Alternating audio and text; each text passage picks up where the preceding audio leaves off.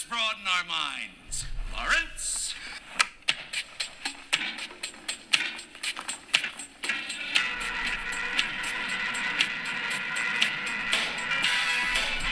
From the Ancient One studio, this is the Cubic Shenanigans Warhammer Podcast.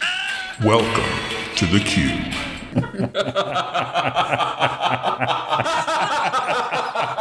Hello, everyone, and welcome to episode 114 of the Cubic Shenanigans Warhammer podcast, take two. I am your host, Dan, I'm Brendan. and we are joined by our dear friend Tyler Emerson again. Tyler, welcome aboard, man. Thanks. Good to be here. Yep, and we are happy to note that this is going to be a semi annual versus an annual event now to have you on to talk about stuffs. So that is really cool to have you back so soon, kind of. It's usually in the summers that we get to sit down with you. So. I mean, if we can get back to an annual GHB, I'm sorry, guys. I'd rather just talk to you once a year Wow. about this than, than twice Wow. a year. If it means we get to, I mean, I, I love you too, but come on now. I think about all of us are about done with this six month business. Okay. Yeah, we talked about it last time. I'm not a fan of the double handbook product. I'm No. not a fan of it being a hundred dollar investment for some people. Right, the high end tournament players, the cost is going to be the cost. It's going to be what it is. I just don't see the justification for the majority of players who play what would amount to one tournament every six months. Right. because you can theoretically play your pickup games however you like. So, with that all being said, Brendan, what do we got going on then? Yeah, talking handbook part two with Tyler. The other is a major correction scriptorium because I went to go download this book yesterday. I didn't have anything going on. I was going to get a major jump on book eight, you know, because Dan was going to have the paper copy, and maybe just once I could beat him to the finish line. go to download it. Yeah, it's not book eight. No. so, we'll talk about that more in Scriptorium. And then we have another Fiery Death in Whispers that we are going to talk about. Mm-hmm. So, that will be under other games. Otherwise, gentlemen, I think we are ready to roll into Whispers from the Warp. Hello. My name is Inigo Montoya. You killed my father. Prepare to die. Tyler, as the guest, you can regale us with your hobby progress. Excellent. So, got some practice in with an airbrush. Oh, like nice. New toy. Yeah, I'm afraid of like mine. a little kid with a new toy, and I did not know how to use it very well. So my friend Bryce was quite patient in teaching me. And yeah, I'm airbrushing up some Nurgle. Did the priming, so using the good old slap chop. Oh, yeah. Rob Symes. Sure. Yeah. Brendan made the joke in our first take about, you know, easy army to paint, easy army to play. I did not appreciate it. Yeah, you get that here, you know? You only get made fun of if we like you. That's right. Oh, man. Okay, so Nurgle it is. Brendan, how about you? secret Akon hobby. Oh, You know, when it when it comes time to reveal it, you know, it'll be revealed. Tyler's seen the work in progress on on what we're doing. Cryptic foolishness, and that's fine. It's all good, man. the other bit is I've been working on the skin tone scheme for the Sons of Behemat army. Mm-hmm. You know, especially now in this particular handbook, it's a good time to start painting giants. Very dry brush heavy layering technique, so that'll be real interesting. Very different approach that I took with this. Pretty happy with it. So Good. when it gets done, I'll share it with everybody. And, That'd be wonderful. That kind of thing. Looking so forward to that. yeah. I finished my Tree Lord Ancient. Looks like I'm only going to have one of those after a pre-show discussion with you guys. I may end up, when I finish this, either finishing a unit of Tree Revs or building and painting a regular Tree Lord. And so we'll see how that goes. But that's my hobby. The Ancient is posted on Twitter now, so people can see what Sure. he looks like. What's your handle? Stormcaller Dan. Mm-hmm. I'm following you, but I was trying to find your handle and I couldn't pull it up. Okay. Yeah. Stormcaller Dan. I want to look at this tree lord here. I did some crazy stuff with his staff. The petunia bloom on the end just didn't cut it for me, so I did a little conversion. It looks much more evil. evil. looks like it can actually hurt somebody. Okay, what the hell? Somehow I'm not following you on Twitter. Well, Uh, we- here we'll we go. work that I'm out. fixing that right now, Dan. Okay, well, great. Well, up until awesome. very recently, all of Dan's posting was done effectively either through my account or the show account. exactly. So I'm like, that's yes. very weird. Yeah. All right. Oh, this looks great, dude. oh, thank you. Got Yeah, the old school green rims. Love it. yeah. got to get some of that in there. You know, can't forget. yeah, don't tell Yeah. Vince.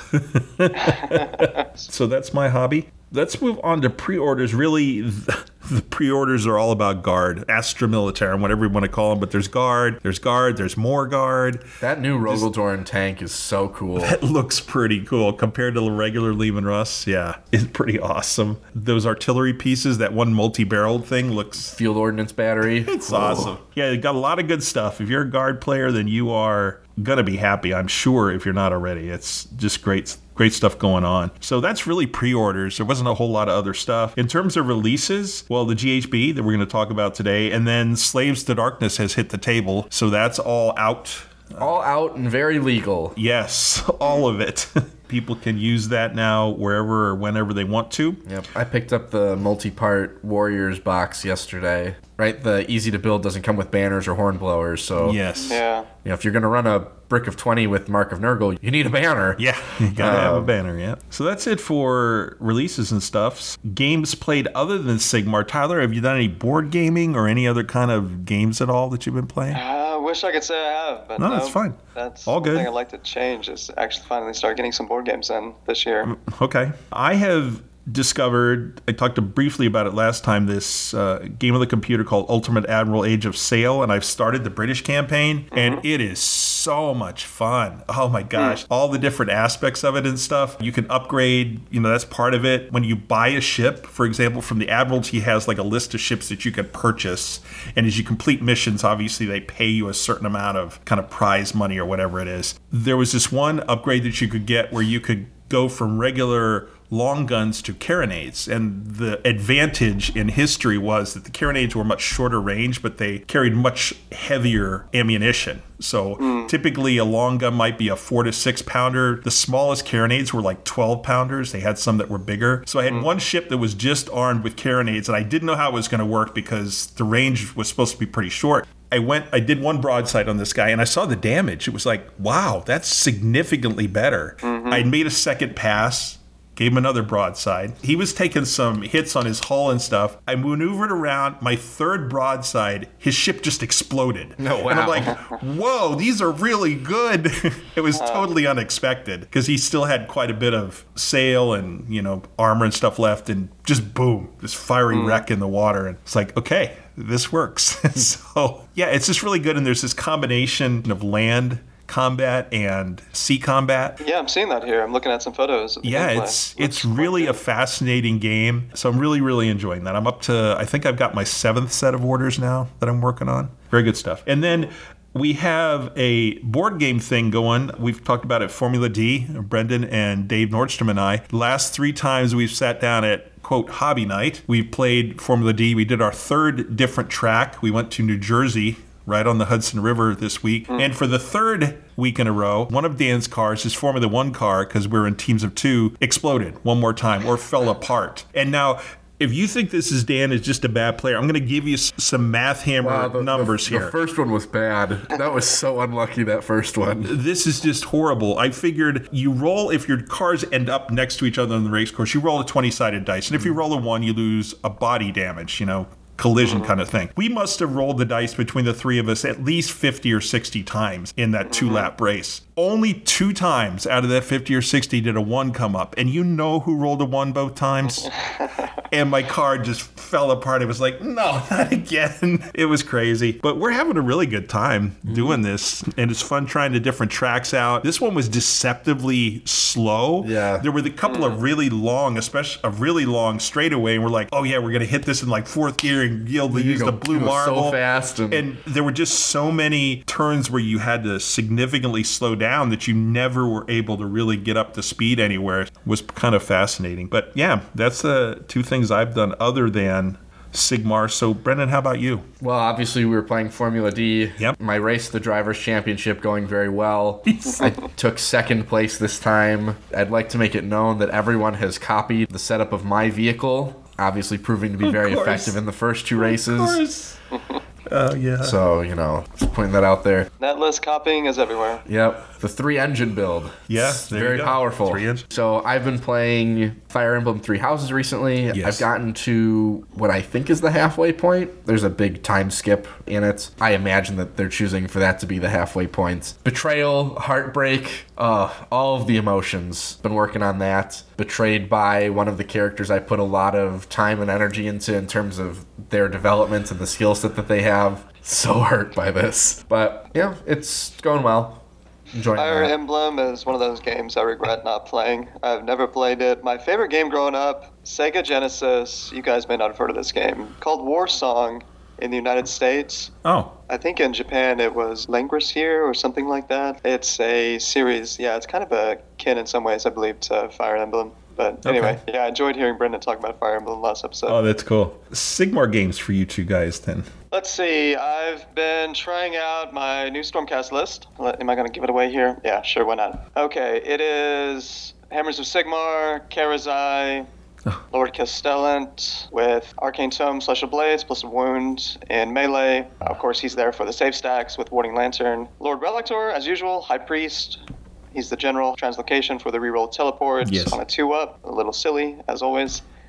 and then the new ingredient, which I think is going to be very popular among Stormcast players this season, a Knight Azyros. Dan, do you know what this thing does? No, you're going to tell me. It's so good. Okay, it's amazing. Brendan knows. Usually, when the Knight Azyros's good, Age of Sigmar is in a good place. I'm hoping that's a sign. This guy rocks. He's a perfect galley champ. He moves 12 inches. Oh. He has, at the end of the charge phase, a Light of Sigmar that will give you plus one hit in combat against an enemy unit for all of your Stormcast attacks against that unit. Obviously, he's really good for counting as 10 models on an objective. If there's, you know, through Stubborn as a Rhinox. Right. He's a great piece if you want to lean into Quicksilver Draught artifact. So I was going back looking at the Battle Tome, looking for, you know, maybe hidden gems. Uh, that artifact was almost never taken, but you could put, say, a Knight Azyros or maybe a Lord Castellan in Galletian Command, the battalion that allows you to, if you're in combat with your Galley Champ and your Sworn Bodyguard, Yes. in that battalion, right? Yep. You can fight with both of them, one after another. But if you have Quicksilver Draught on your, let's say, Knight Azyros, Quicksilver Draught allows the Azyros to fight first, Oh, which then would trigger your Sworn Bodyguard fighting next immediately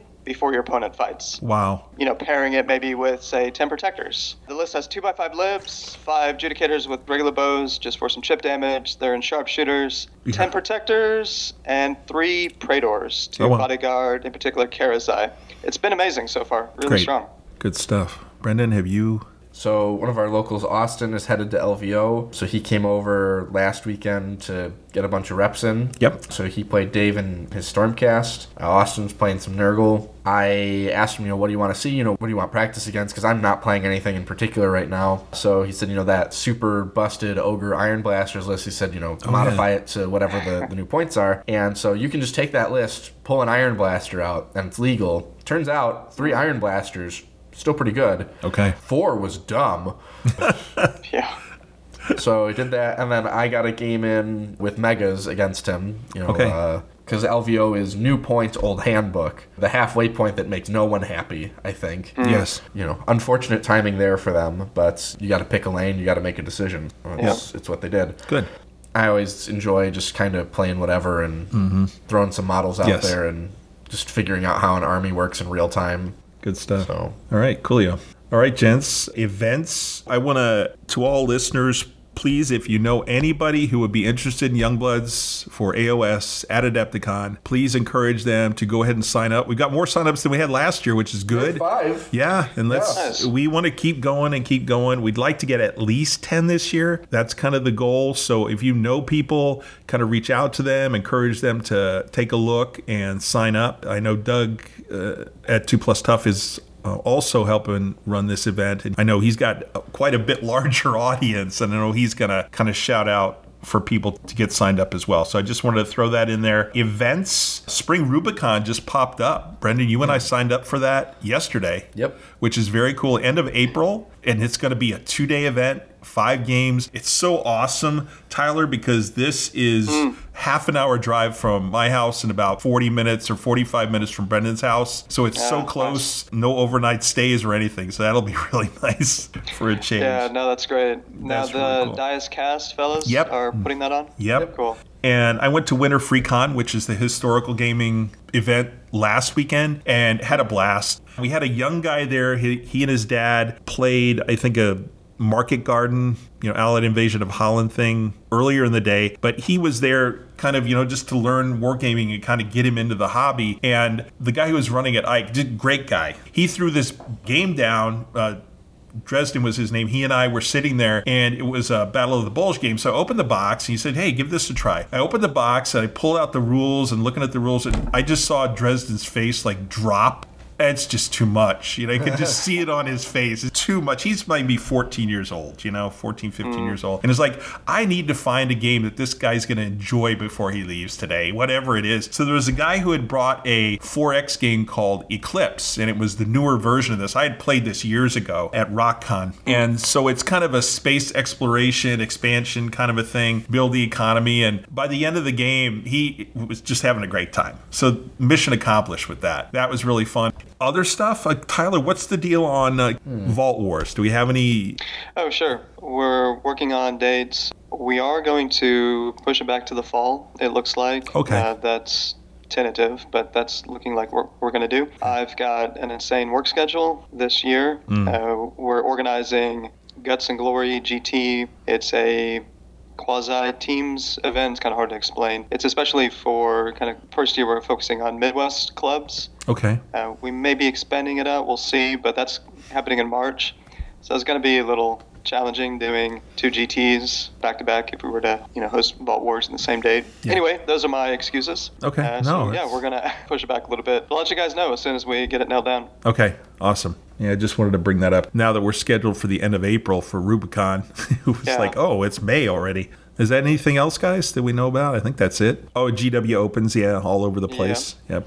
Those are out there if you're interested. Yeah, Dan, maybe you can give me the info on Youngbloods. I'd love to mention it sure. on the show this week. Okay. Up. Oh no, that's great. Yeah, I'll uh, go ahead and send you something, probably old school email or something like that. Yeah. I'll send you the pack or whatever. And you know, again, I wanted to thank now that I have you there, thank you and Vince for having that discussion on this stuff. And uh, oh yeah, George's information really between the two of you, you're showing George just was so so helpful for somebody who'd never written a pack before, and it was fun because I could cool. just do all kinds of fun stuff yeah. uh, and make it really interesting.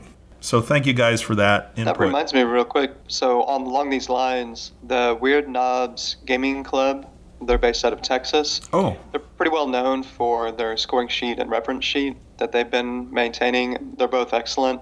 Okay. They recently put together a Sigmar 101 battle pack. Oh. Which was built upon the work by George, conversations that Rob at the Honest Wargamers had, and then, yeah, the show that we did as well. Okay. So you might check that out. And you know, there's some differences from George's work in particular, but it's a really good effort. Okay, well, all input is welcome, so I'll definitely take yeah. a look at that next time. Great. Cool. But I'll be sure to send you some stuff. Gents, I think that's it then for Whispers, and we're going to move on to the main part of the show, Emperor Lies, and talk about GHB Part 2. Man, what are we, a team? No, no, no. We're a chemical mixture that makes chaos. We're, we're a time bomb. All right, Emperor Lies. We are going to be talking about uh, GHB 2223 Part 2, and we will start with the realm rules after we talk about our initial opening thoughts. So, Tyler, what are your first impressions? I mean, we had a pretty low bar with last season. Last season was rough, in particular, as everybody knows, because of the Bounty Hunters Battalion that gave plus mm. one to damage to. Uh, the to, things that uh, the handbook was supposed to be about. yeah. On that note, this will be a better season. I'm generally excited about this season. I think the mix of elements is going to be pretty good. You're going to have obviously used for uh, what they're calling Galletian champions, heroes slash leaders. I can't recall if they're keyword. I think it's yeah, keyworded. It's, key, it's heroes. heroes. Yep. Heroes, yeah. With a wound characteristic of less than 10 that do not have a mount and are not unique. You know, obviously they're going to have a role, but still, hero monsters will have a role. We're going to see more bodies on the table. Elite infantry is still going to be good. Elite cavalry. So yeah, I think it'll be a nice mix. I'm excited. Brendan, what are you thinking? Similar thoughts in that it's going to be better than last season. It'd be tough to be worse one of the single most unengaging sets of rule design that has ever been put on the table. You know, forced everyone to move completely away from either Galletian veterans or move to full mitigation factors. Mm. Please see, you know, Cruciators. it sucked. It was bad. Mm-hmm. The thing in this that I'm not too big of a fan of is and this will be a, a later discussion, is how heavily reliant four of the battle tactics are of the eight that you have on having at least two Galletian champions. Now, they're trying to incentivize you to bring it, which is good and helpful, but the reality is, is there's quite a fair few number of armies where bringing two or more is going to be an active hindrance to your army and or impossible. Mm-hmm. We'll see how that measures out, but you know this certainly looks to be the season of Stormcast and Night Haunt. Yeah. My initial thought was, you know, as I'm excited to dive into my Sylvaneth army, it's like I'm looking over at my shelf with my Nighthaunt on it, and it's like that entire shelf is full of Galletian champions. Mm. And it's like, oh my God, this could be really good. That being said, the thing that hit me the most was the battle tactics. And I'm really, really not liking the battle tactics overall in terms of the entire Age of Sigmar range. You mentioned it a little bit, Brendan, but I mean, there's one battle tactic in particular that I really don't like because it's incredibly situational based on battle plans, but there's also the issue of armies that don't function well with more than a couple of small heroes. They just don't. They're not built that way. There's that's not what's in their books. And you have other factions that you know, how many times have we gone done books like in chaos where they have 20 or 25 or 30 freaking leaders. go, all right, 75% of the War Scrolls done. All hero section in Yeah, the book. We're going to go right? talk about the three War Scrolls that are units. Yeah, right. And then there's the opposite where you have a book where there's two units. That are small heroes and the rest is all units. So I'm concerned about that, that it's going to force people who don't have a lot of ability to you know be as competitive or as successful hmm. into a place they're really not comfortable with and maybe that's the whole point. But you know that's not what the game should be about i guess is my thought. One thing that's coming to mind in this is the first principle discussion about is this even a good design philosophy in the first place, mm. right? We're mm-hmm. three quote unquote seasons into this design philosophy. So we started out mm. with monsters. We were supposed to be moving toward Galletian veterans, aka mm. hordes, and of course the exact opposite happened because of bounty hunters. and now we're moving into small heroes under 10 wounds. I think it's going to be a little more on point this Yeah. season, certainly than last season. You know, we're not going to see this, oh, oops, we screwed it up. But is this a good design philosophy for seasons? Mm-hmm. Are we going to have an artillery season, a chariot season, a priest Right. season, a cavalry season, whatever, Right. right. Probably obvious. I'm not particularly a fan of this design philosophy for a season, but that's probably a longer conversation about. Generally, it, I th- I thought, you know, pre 3.0 uh, GHB sort of design was a little bit better than what we're getting right now. okay all right Well, hopefully we don't have an artillery season. The number of armies that have artillery is, is, is whimsically small. yes Uh, The, the one zero to four restriction that I look at and go, who is filling this? right. okay, so that's the opening salvo here. Let's move on and talk about the realm rules. Let's jump into that, gents. Tyler, you want to start us out with the special rules here? Yeah, sure. Galletian champions, heroes with a wound characteristic of less than 10 that do not have a mount and are not unique. And then we have the key to victory. Friendly Galletian champions cannot be picked as the target of attacks with missile weapons while they are within one inch of any friendly battle line units. So, pretty significant. Yeah, and that's all the time with missile weapons. As long as your Galletian champion is within an inch of that battle line unit, regardless of what phase it is, you cannot be the target of missile weapons as long as you meet this criteria. Right, including the hero phase, which is, yeah, it's important. Yeah, useful. Yeah. Bow snakes. Um, there are some tricks you can look to do with this. One, for example, that folks have been talking about is particularly, let's say, if you have a 40 millimeter or bigger base with a Galletian champion, you could, say, charge into a unit of 20 sentinels. And if you can have your battle line within one inch of where your Galletian champion finishes its charge move, then mm-hmm. unle- sorry, you're not able to unleash hell on that Galletian champion. Mm-hmm. You know, it's situational, but that's something you can potentially plan around to try to set that up to turn off unleash hell. There's some other things you can do with garrisoning. There's certain war scrolls, like let's say Corvus Cabal. If they're, I believe, wholly within cover, they cannot be targeted. Correct. So yeah, if you have them standing, you know, within an inch their battle line. So if they're within an inch of, say, a Chaos Sorcerer Lord, then both the Cabal and the Sorcerer Lord cannot be targeted by missile attacks. Mm-hmm. So yeah, some clever things you can do with it. And then the next one, Desperate Action. So this is our version this season of what was previously Seismic Shift in uh, the original 3.0 season, and then the last season, Proving Ground. This one, if you are taking the second turn in the current battle round, at the start of your hero phase, you can pick one friendly galley champ on the battlefield to carry out two heroic actions instead of one. What do you guys think about? And just to clarify, this is written where you're only getting this benefit in your part of the battle round. So at the bottom of the battle round in your turn. You're not getting two heroic actions in your opponent's part of the battle round. Correct. I think of the three, it's the least impactful incentive to going second, right? The ability to set the proving grounds was significant.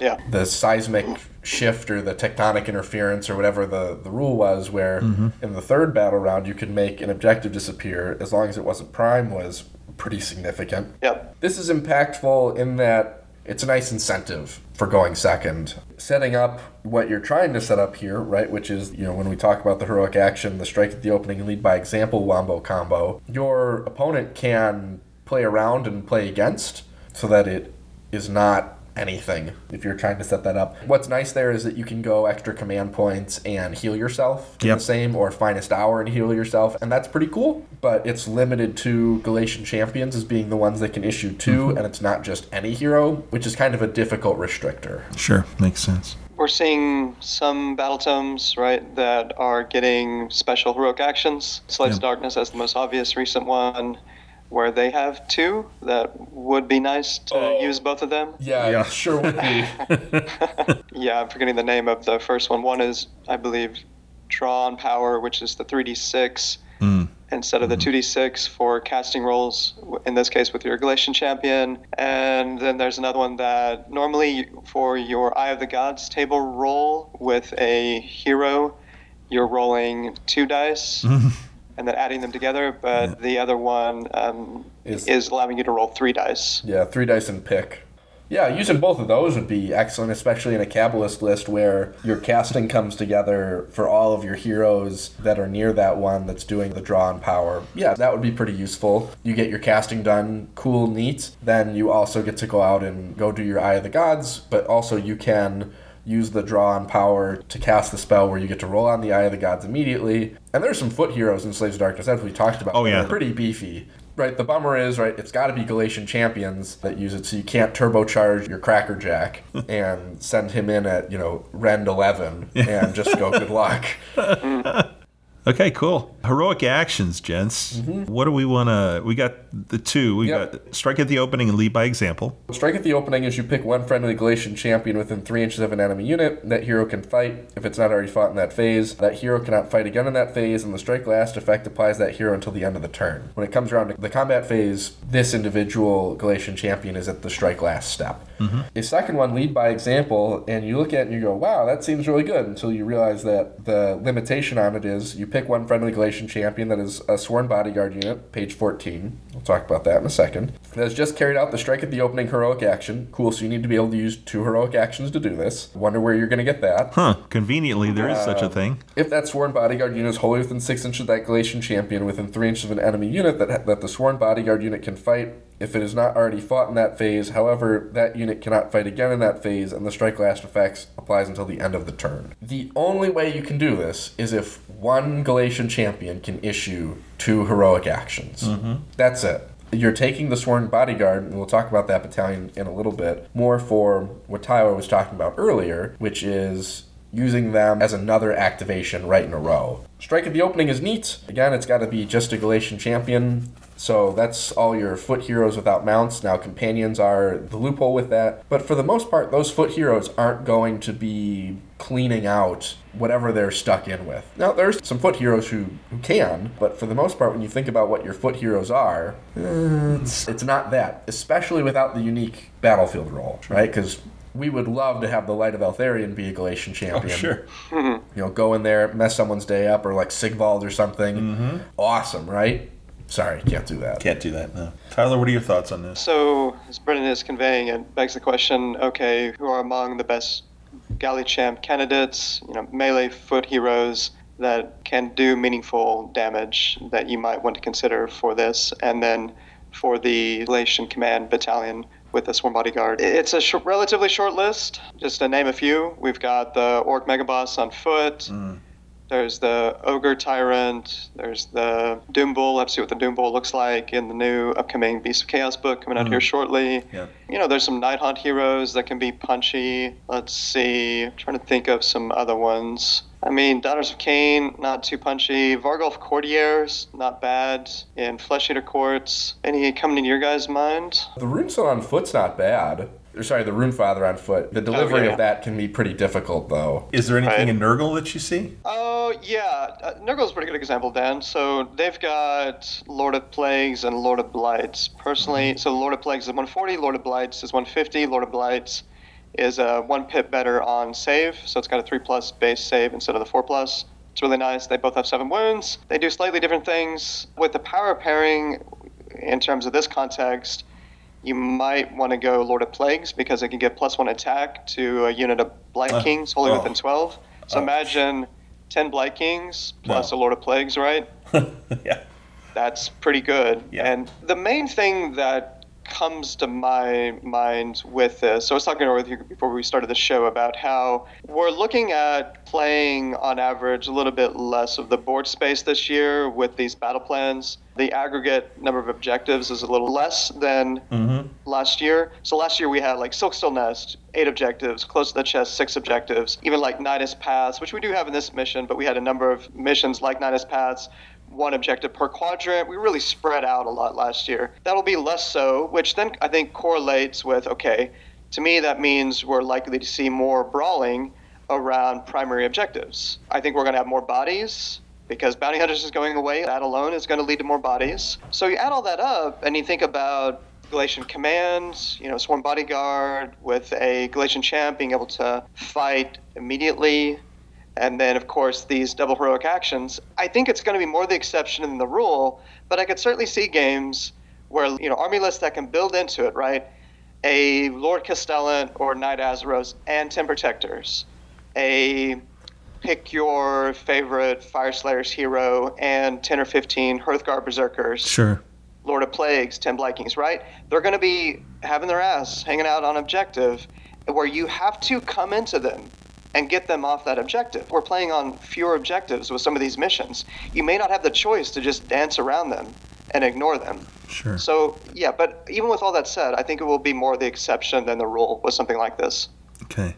Brendan, this is just what we were talking about with Warriors. You're mm-hmm. talking about giving them Nurgle, having a hero with them. Park them on an objective Oh. and tell it good luck. And Tyler, that's what you were saying. You know, it's there's going to be a lot of parking lots around these objectives, and Yes. it's going to be a lot of just headbanging. And, and that's not a bad thing. I mean, it's nice to have that kind of engagement rather than trying to fly around and avoid uh, conflict. This is a war game, so uh, Right, yeah, and certainly better than a game dominated by range damage. Right, probably in all minds. exactly. We're going to be I'd go incentivized.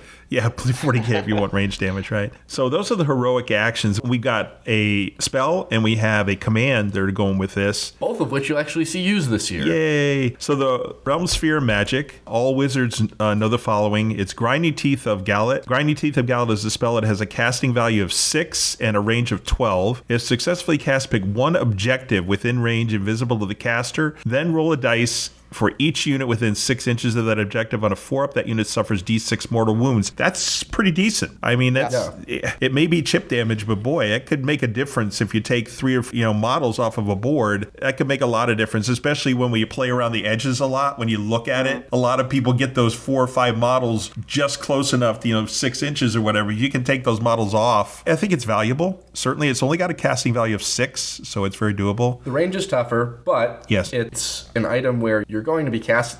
You know, Tyler's talking about it being all scrunched up. Mm-hmm. You're going to be there. And there is a mission where the objectives are table quarters, Oops. where the grinding teeth of Gallet are effectively a tactical nuke over a large area of yeah, when you think about that, within six inches of a quarter, yeah, it's going to be a so lot six of inches units. within a quarter of the board is a lot of the board. Yeah, just make sure your guys aren't in that quarter yet. Well, There's that. there were acceptable losses. Yeah, of course. That's the spell. And then we have a realm command. It's no retreat, no surrender. You can use this command ability at the start of the combat phase. The unit that receives the command must be a friendly unit that is not a hero or monster, that did not charge, and that is within three inches of an enemy unit. So that's quite a bit of conditions, but still. That unit cannot make pile in moves in that phase, but adds one to the attack characteristics of melee weapons used by that unit until the end of that phase.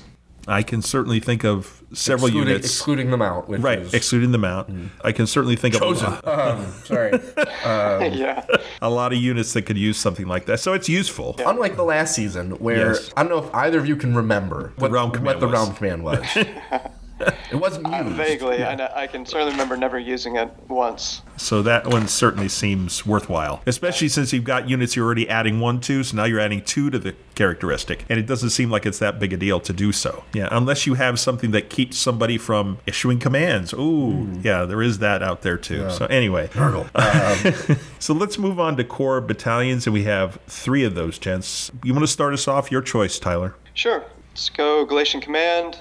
It requires one Galletian champion and one infantry. That is a unit with wounds characteristic of four or less that is not a leader, artillery, or behemoth and is not mounted. Mm-hmm. So that's all you get. You get one galley champ and one infantry. And then the rule is united in purpose. The infantry unit in this battalion is a sworn bodyguard unit of the galley champ. In the combat phase, when you fight with a galley champ for the first time, if the sworn bodyguard unit is wholly within six inches of that galley champ, they fight one after the other in the order of your choice. So that's pretty tight, wholly mm-hmm. within six Yeah. inches. I mean, I'm skeptical that this is going to see a lot of play. Again, I think this strikes me as more of a corner case play for factions lists that can lean into it, particularly factions lists that do not care about high drops. My Stormcast list, right? I need to go Warlord to get two holy commands call for aid and unleash thy hatred. Unleash thy hatred is incredible on Tim Protectors. I've got a Castellan and Tim Protectors, which are really nice options for Galley Command. And I'm mm. already going to be high drop anyway, so why not? But if I were like a one drop and had to have the choice of am I going to go Galletian Command to put me up to three drop, I'm not sure I'm going to make that choice. Maybe that does help because of the next one here, Sharpshooters, is a minimum of four drops with Battle Reg. But yeah, before we go to Sharpshooters, you guys have any thoughts on Galley Command? I really like it aesthetically, right? What it means, right? You've got a hero, you got their bodyguard effectively with them. I think there are some interesting combinations of heroes and units you'd want to pair together to do this, right? You hmm. know, chances are you're not going to be combining this with the battle regiment to get it at, to be a three drop.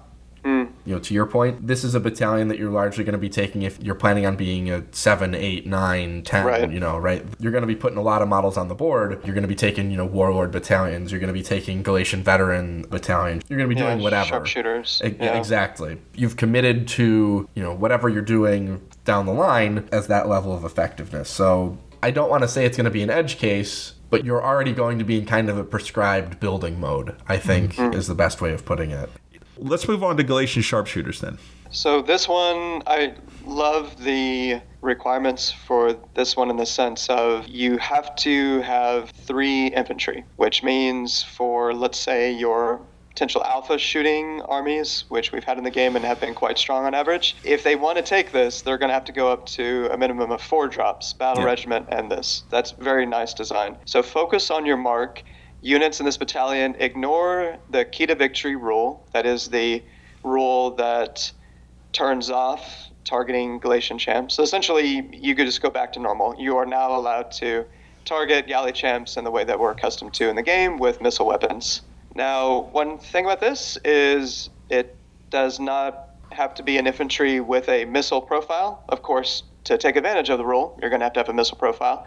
But you'll often see, oh, let's say 2x10 witch elves and 15 uh, bloodstalkers, bow snakes in Galletian sharpshooters, or 2x5 libs and 6 long strikes, right? Something along those lines to fill out the Galletian sharpshooters battalion. Okay, because it is three mandatory. Yep. Yes. What are your gents' thoughts on this one? I don't think it has the same game wrecking power as bounty hunters, right? Being a four drop with bounty hunters versus being a four drop with Galletian sharpshooters is a very different animal. Right. Being a four drop with Galletian sharpshooters means you're bypassing the targeting of those small heroes, and that's it. Bounty hunters was on average a 100% mm. increase in damage to the full combat profile, mount, rider, you know, every other combat line that they had on their profile Right. against the kind of unit that you were trying to be incentivized to taking. This is really just unlocking a rule that you would have normally otherwise. Hmm. I like the fact that there's, even though it can target Galletian champions, I think that its effect is minimized by the fact that people are going to be taking more small heroes. So now your target priority for the if you take all three of those units is going to be a little tougher and that's what you want. You want your opponent to have to make choices and decisions in terms of which heroes they're going to target. Yeah. And I think that's a nice as you said the design factor that even with three units that can do that, you know, if it's just a unit of three long strikes or whatever it is, it's still going to be tough if they have an appropriate save to take out, say, a six or seven wound hero with that one unit, even if you can target it. I like it. I like the fact that it is three units. I like the fact that it does balance out the Alpha Strike component of the game. Mm-hmm. All those things are really interesting. I think it's a really good choice for a battalion. Yeah. Uh, yeah, a few more thoughts. So, for example, Lumineth. Hmm. Lumineth has been the number one on the board, alpha shooting army in the game with their Teclis plus Sentinels. Uh, one drop build. Are they going to move away from that? And I highly doubt it. You know, they have enough area of effect damage that they can do, particularly the combo of Teclis's Searing Light spell through the spell portal, of course, combined with the rather silly, in my mind, uh, even though it's more expensive now, Rune of Petrifaction, even potentially now the Realm spell, to, you know, for good measure. And then all the Sentinels, right, you know, doing what they do. So I don't think they're going to move to this. Would Daughters of Khaine, which had been one or two drop at most, with Morathi and the 15 bow snakes. Maybe that one's a little more interesting, but they also really love the one drop because that's an army of hammers and screens, right? They're very mm-hmm. fragile. Sure. And you want to give away that turn one to turn off your opponent's ability to double turn you immediately and to burn through your layers of screens. So, anyway, long story short, yeah, I think this is going to be perfectly fine. There are going to be a lot of armies that could leverage it with some shooting that are not going to because the one drop is too important.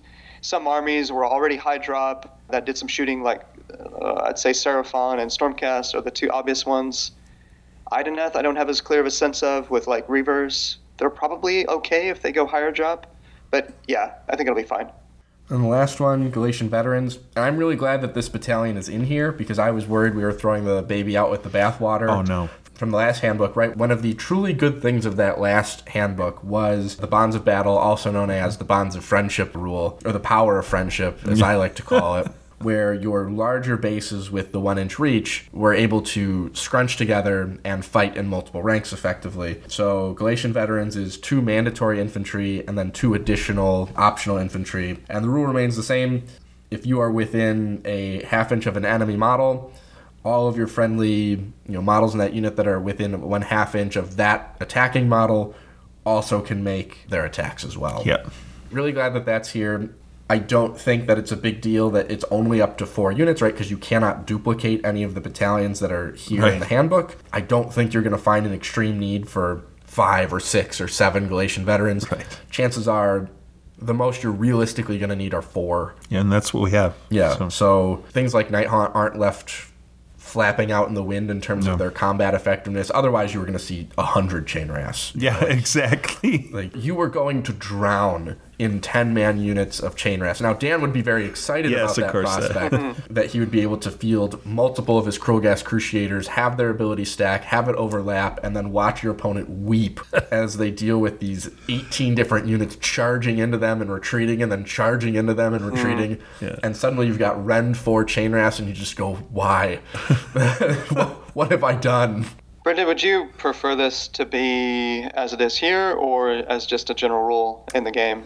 I think it's ultimately best served as a core rule. I found in the first section of the handbook, right, you know, season one or part one of this season, that it's something that just felt natural and made sense. It Yeah. saved a lot of time in terms of trying to figure out who was where and, and that kind of thing. And it lended itself well to me not having to explain the complex geometries of the movement trays that I've had printed, where it permits me, through the rules of trigonometry, to have all of my models eligible to fight yours because I've done this Right. you just scrunch everyone together. You know, you're within a half inch of this guy, Mm-hmm. he's within a half inch of this model. All of them are going to get to fight, and this is the number of attacks. I like it because it again allows people to use units they normally wouldn't be able to use at a higher efficiency. You know, I'm just thinking of a unit of 10 blade guys, for example. I think this also affects a wide range of armies in Sigmar. And so taking that away really limits the options that people have in terms of playing their armies. And I don't like that. By doing this, it forces you to make a choice. Yes. Right? You know, if it becomes an inherent rule, right? You know, it's built into the When, and I'm supportive of making it a core rule for Right. sure. If it was built into the core rules, it increases your opportunity to be a one drop and include that efficiency. By going this direction, if you want to obtain that efficiency, because right now in the core rules that you don't have that efficiency, if you wish to go out and gain that efficiency, it is going to cost you at minimum. There's a cost. Yeah, it's Yeah. going to cost you at minimum two drops. And maybe that's where the decision making process, you know, went together of you know, Chaos Warriors with the power of friendship. Wow, that'd be pretty good. Because then maybe in lists like that, you're leaning towards a one drop. You're leaning towards getting your five effective units. You've got your three couple heroes because you can very easily get to a one drop with you know, Slaves of Darkness and have that output and be able to fight in two ranks with this, you know, really sticky block of warriors. Sure.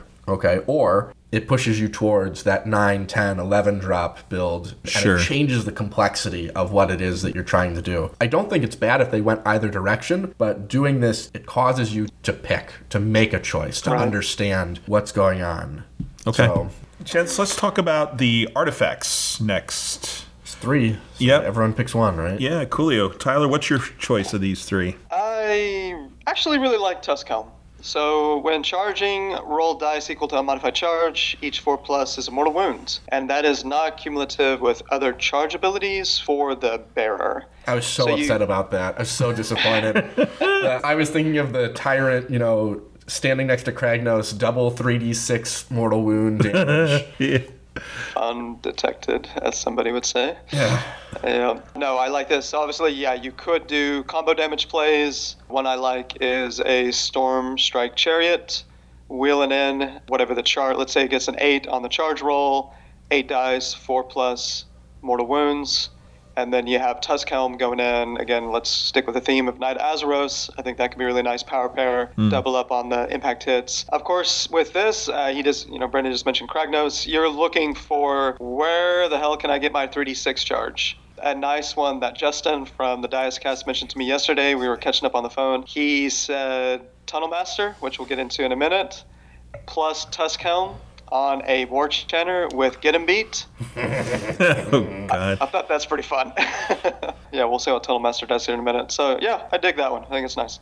Brendan? All of them are good. Yes, which is nice. As an artifact, Night Flare Cloak I think is interesting. During deployment, instead of setting up the bearer on the battlefield, you can place them to one side and say they're set up in ambush as a reserve unit. At the end of your movement phase, you can set up the bearer on the battlefield within one inch of a friendly battle line unit more than nine inches from all enemy units. Yeah, that's pretty alright. The opportunity to get maybe one of your slower characters upfield, right? You know, talking about the delivery system of something like the Rune Father. Now, granted, it means you have an extra artifact to spend, but as a means of getting things upfield earlier and more easily is Useful. yeah. For sure. And I get stuck with the other one. Oh, thanks, guys. Oh, that's great. Merely. yeah, merely a, a five up ward is what the Gryph-feather Charm does. So not bad at all for something that has, say, a base three up save but no mortal wound protection. That's pretty good. Yeah. So these are all quality, no doubt about it. Yep. Yeah, I bet that one will be the least taken uh, compared to these others. But Yep. yeah, it's not bad. Yeah, you No. get a eight, nine wound hero, maybe with another layer of protection. Either it's a really good save, as you just mentioned, or it's a bodyguard or something. But Yep. yeah, you could have somebody that's quite difficult to bring down. Unique enhancements. This, of course, all these things are just Galletian champs. You wanted to talk about Tunnel Master here. Tyler. Yeah, man. I think this one or another one will be the most popular. So Tunnel Master once per game, instead of making a normal move in the movement phase, I'm trying to remember if it is tethered to the movement phase. You get to teleport. So, of course, just outside of nine inches of any enemy units. While I'm talking here, I'll look it up. It's instead of a normal move. a normal move, but it's not tethered to the movement phase. No, No. which is the interesting bit that people are trying to talk about specifically with Ironjawz and the Mighty Destroyers move, hmm. where you would potentially be able to Mighty Destroyers tunnel master your way up over somewhere else, then hmm. make a movement later, then. So, as worded, that's how that works.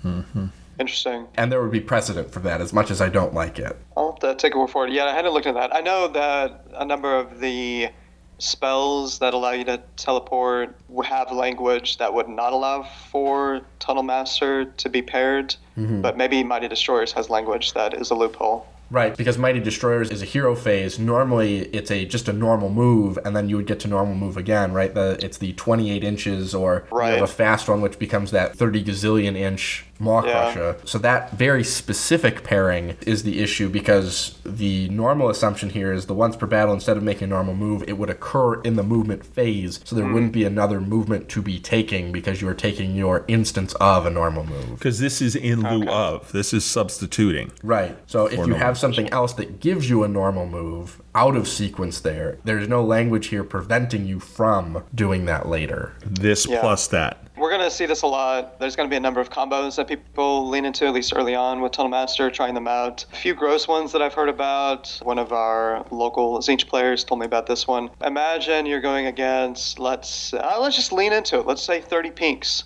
30 Pink Horrors. and they're in Host Duplicitus, where you're not able to retreat. They've put Tunnel Master on a Gaunt Summoner.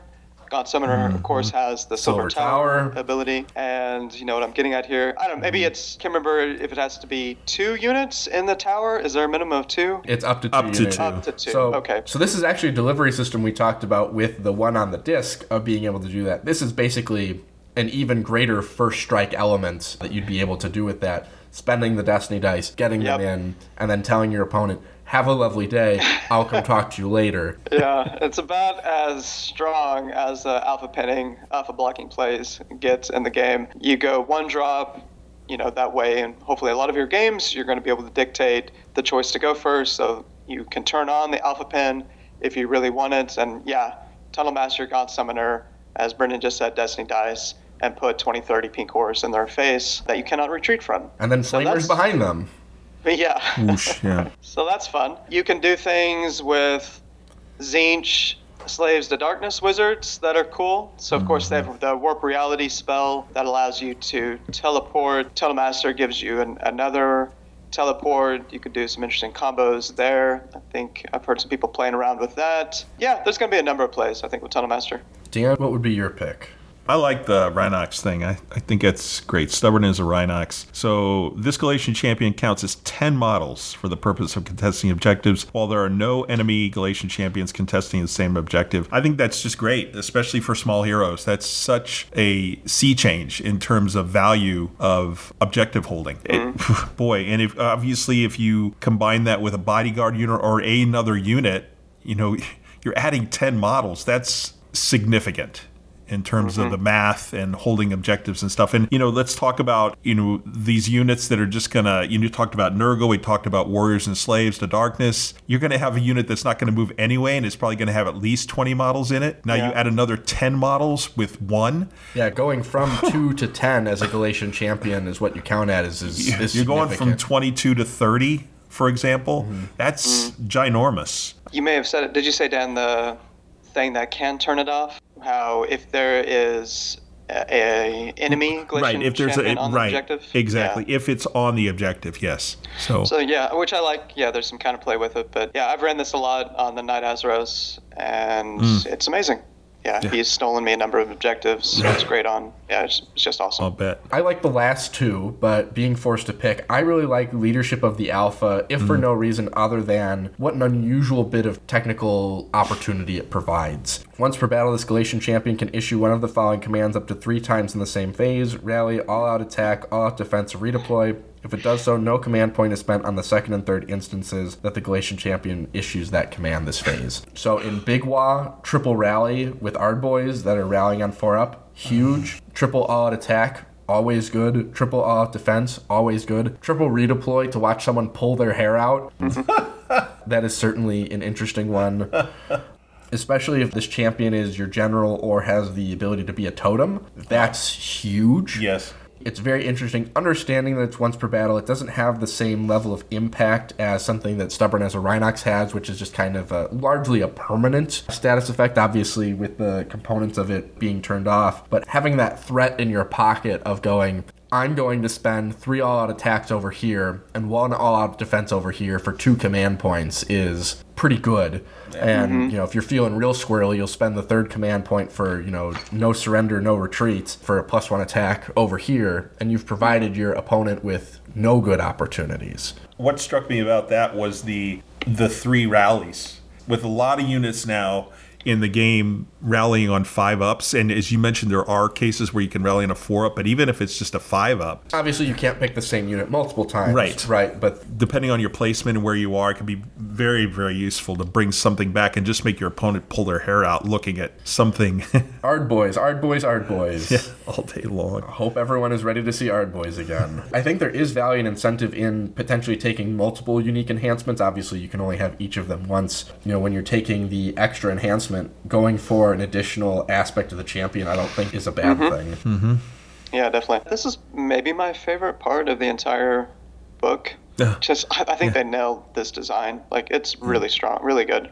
What do you guys Really? think about the fourth one, the Ghurish Rage? I like it. Tyler, Yeah, what do you it's think solid. It'll probably be the least played, but I have been pleasantly surprised by seeing a number of people play it so far. I like it Uh, on War Songs. Yep. Yeah. Mm-hmm. Yeah, if you've got other ways to heal, yeah, on top of the D3. So, yeah. Here's to five miserable months on the wagon and all the irreparable harm that it's caused me.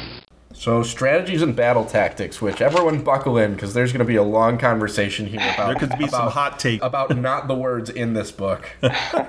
Tyler, why don't you start us out with uh, Grand Strats? You want me to go through all of them or one at just time? one at a time. We can kind of rotate, you know, go through Alright, the cool, list. Sounds good. Okay, so we've got one, two, three, four, five, six. Yep, Tame perfect. the land. Control all objectives outside your territory. This will very, very rarely be taken. Yep. It's too hard. That we ha- I believe we had this one last year, last season, and it was rarely taken. Brendan. Defend what's ours. When the battle ends, you complete this grand strategy. If there are no enemy units wholly within your territory, Ugh. zero. that's, that's not even fully within your control against many armies, especially if Yeah. they're taking something like Tunnel Master. Right. Yeah, for sure. that was uh, another one from last season that was rarely taken for good reason. Okay. Take what's theirs. You complete this grand strat if there are more friendly than enemy units wholly within enemy territory. I think that's very doable. This is one I would take with my Sylvaneth based on the fact that they can move the way they can move, their flexibility, and, you know, with tree revs, yeah, I'm just going to drop two more units in the back if they're still there. And okay, it's three to two now, and I get my grand strat. I think that's one you're going to see more often. Yeah, this one was the overwhelming favorite from last season, and not much has changed. Yep. I mean, I'm a little surprised Yeah. they kept it. I can't recall what, where we ended up with the statistics. Certainly felt like one out of every two lists had Take What's Theirs. I mean, it was the strong favorite last season. Literally, I know at NashCon, it was half of the field had Take What's Theirs, or maybe even more than half of the field. So, what do you think about Stake Acclaim, Tyler? Stake Acclaim. Have three Galley Champ models wholly in your opponent's territory. So the next two are also Galley Champ oriented, mm-hmm. and certainly one of them, if not both, are more compelling in my mind. That have three wholly in your opponent's territory. That strikes me as probably quite difficult for most armies. You know, you're going to have to have three remaining alive at the end of the game, and Yeah. you're liable to potentially run into a shooting army that can point click delete, you know, some number of galley champs. So, yeah, in terms of a general purpose list, that seems like probably a bad idea. Unless maybe your Night Haunt with X number, you know, four more galley champ heroes surrounded by nine Spirit Host that you're bringing back, everybody's favorite combination Yeah. then yeah, maybe that you, you've got enough confidence in Nighthaunt being an extraordinary army this season that you can lean into that. But yeah, most armies no. I think the only way you're really even going after this is if you're one of these chaos summoning armies where you're able to place galley champs onto the oh, battlefield Oh, yeah. later. Even that Nighthaunt example, you have to get them across the field Right. and wholly into enemy territory, and that is in many cases opposed directly to what it takes to win that game. Mm-hmm. Yeah. That's a good idea, though. Yeah, and that is another example of Telemaster, you know, where you could have your Chaos Galley Champ, Telemaster that teleports, and then you summon off of that Galley Champ. That could be cool. Sure. Survivor's Instinct. When the battle ends, you complete this grand strategy. If the model picked you to be your general is a Galletian champion, and that model is contesting an objective wholly outside your territory. That's doable. Sure. Again, if someone took sharpshooters and has, I don't know, six long strike raptors, one of my first priorities, you know, within that game would be to remove your ability to score your grand strategy. Sure. This is another one, Dan, where Telemat, um, we're going to mention it a lot. I mean, a general theme of this season, certainly early on, looking at the battle, the General's Handbook, is the value of teleporting Galletian champions. Mm-hmm. And Telemaster is one of the primary ways that you're going to have access to that. You've got Night Flyer Cloak, but it has another condition, and generally speaking, you've got better artifacts, you know, starting with Arcane Tome usually, to fill up hmm. your base Yeah, right. artifact. But Survivor's Instinct, what I was getting at, yeah, Tunnel Master, you know, you put your galley champ way in the backfield, just hanging out behind a line of sight blocking terrain feature, you know, trying to keep him out of line of sight of all angles. And maybe, yeah, a lot of games you can just keep him alive to then hop over with Master to get you this grand strat at the end of the game. Sure. The last one is Day is Ours. You complete this if there are more friendly Galletian champions from your starting army than champions from your opponent's starting army on the battlefield. This one feels good. Yeah. Again, it just depends on if you're an army that can take enough. I think there's a critical mass. I don't know what that number is. I'm sure statistically we could determine it, but mm-hmm. there's got to be a critical number of champs that you take to be able to achieve some of these. You know, whatever that is, mm, four or Protect five, yours, whatever kill it is. them. I mean, you could play Mega Gargants and win it automatically as long as you can keep one of them away from dying. Yeah, I could see some shooting armies that want to run a decent number of galley champs taking this, where they kill the opponent's galley champs and keep theirs alive. Yep. So maybe I don't know. Teclis builds will have no more than two Galletian champions, like a Enlightener and a Cathallar. But yeah, I, I could see this getting played a little bit. Feels Okay. like we've got three playable and three not so playable. So let's move over to tactics. So four of these are the same, and Essentially, yeah. yeah, The first four are from the old one, yeah. But then there are the other four. and so, Brendan, why don't you pick one for us out of this? A matter of honor. Pick one enemy Galletian champion or sworn bodyguard unit on the battlefield. You complete this battle tactic if that unit is destroyed this turn by an attack made by a friendly Galletian champion or sworn bodyguard unit. So obviously the only way to unlock sworn bodyguard is by taking that particular battalion, and your best opportunity for removing units is typically going to be that sworn bodyguard unit. Their opportunity for mm-hmm. damage output is significantly higher than most of your Galletian champions. So, not impossible by any stretch of the imagination, but a fair bit of work usually has to be done first before you're going to throw in your five attack, threes by threes, Ren 1 damage to hero, Right. which seem to be pretty, you know, lock, stock, and standard, you know, hero profiles nowadays. Like, you know, Okay. Yeah, this one is challenging. It is a decent argument for if you're worried about your capacity to complete five out of five battle tactics consistently with your list, and if you have a decent option for Galletian Command Battalion, right? Then this could be one. You know that gets interesting. This could be a decent reason to run Galletian Command Battalion. I have had it come up in one game with Tim Protectors where they're very slow, move four inches, so it's hard for them to like apply pressure where they want to. They tend to just hang out where they are or try to get a nine plus charge. But it came up where they had an opportunity to kill a Galletian champion and they did not have to move. Right? I, I think I was like hmm. six inches away. It's like, all right, cool.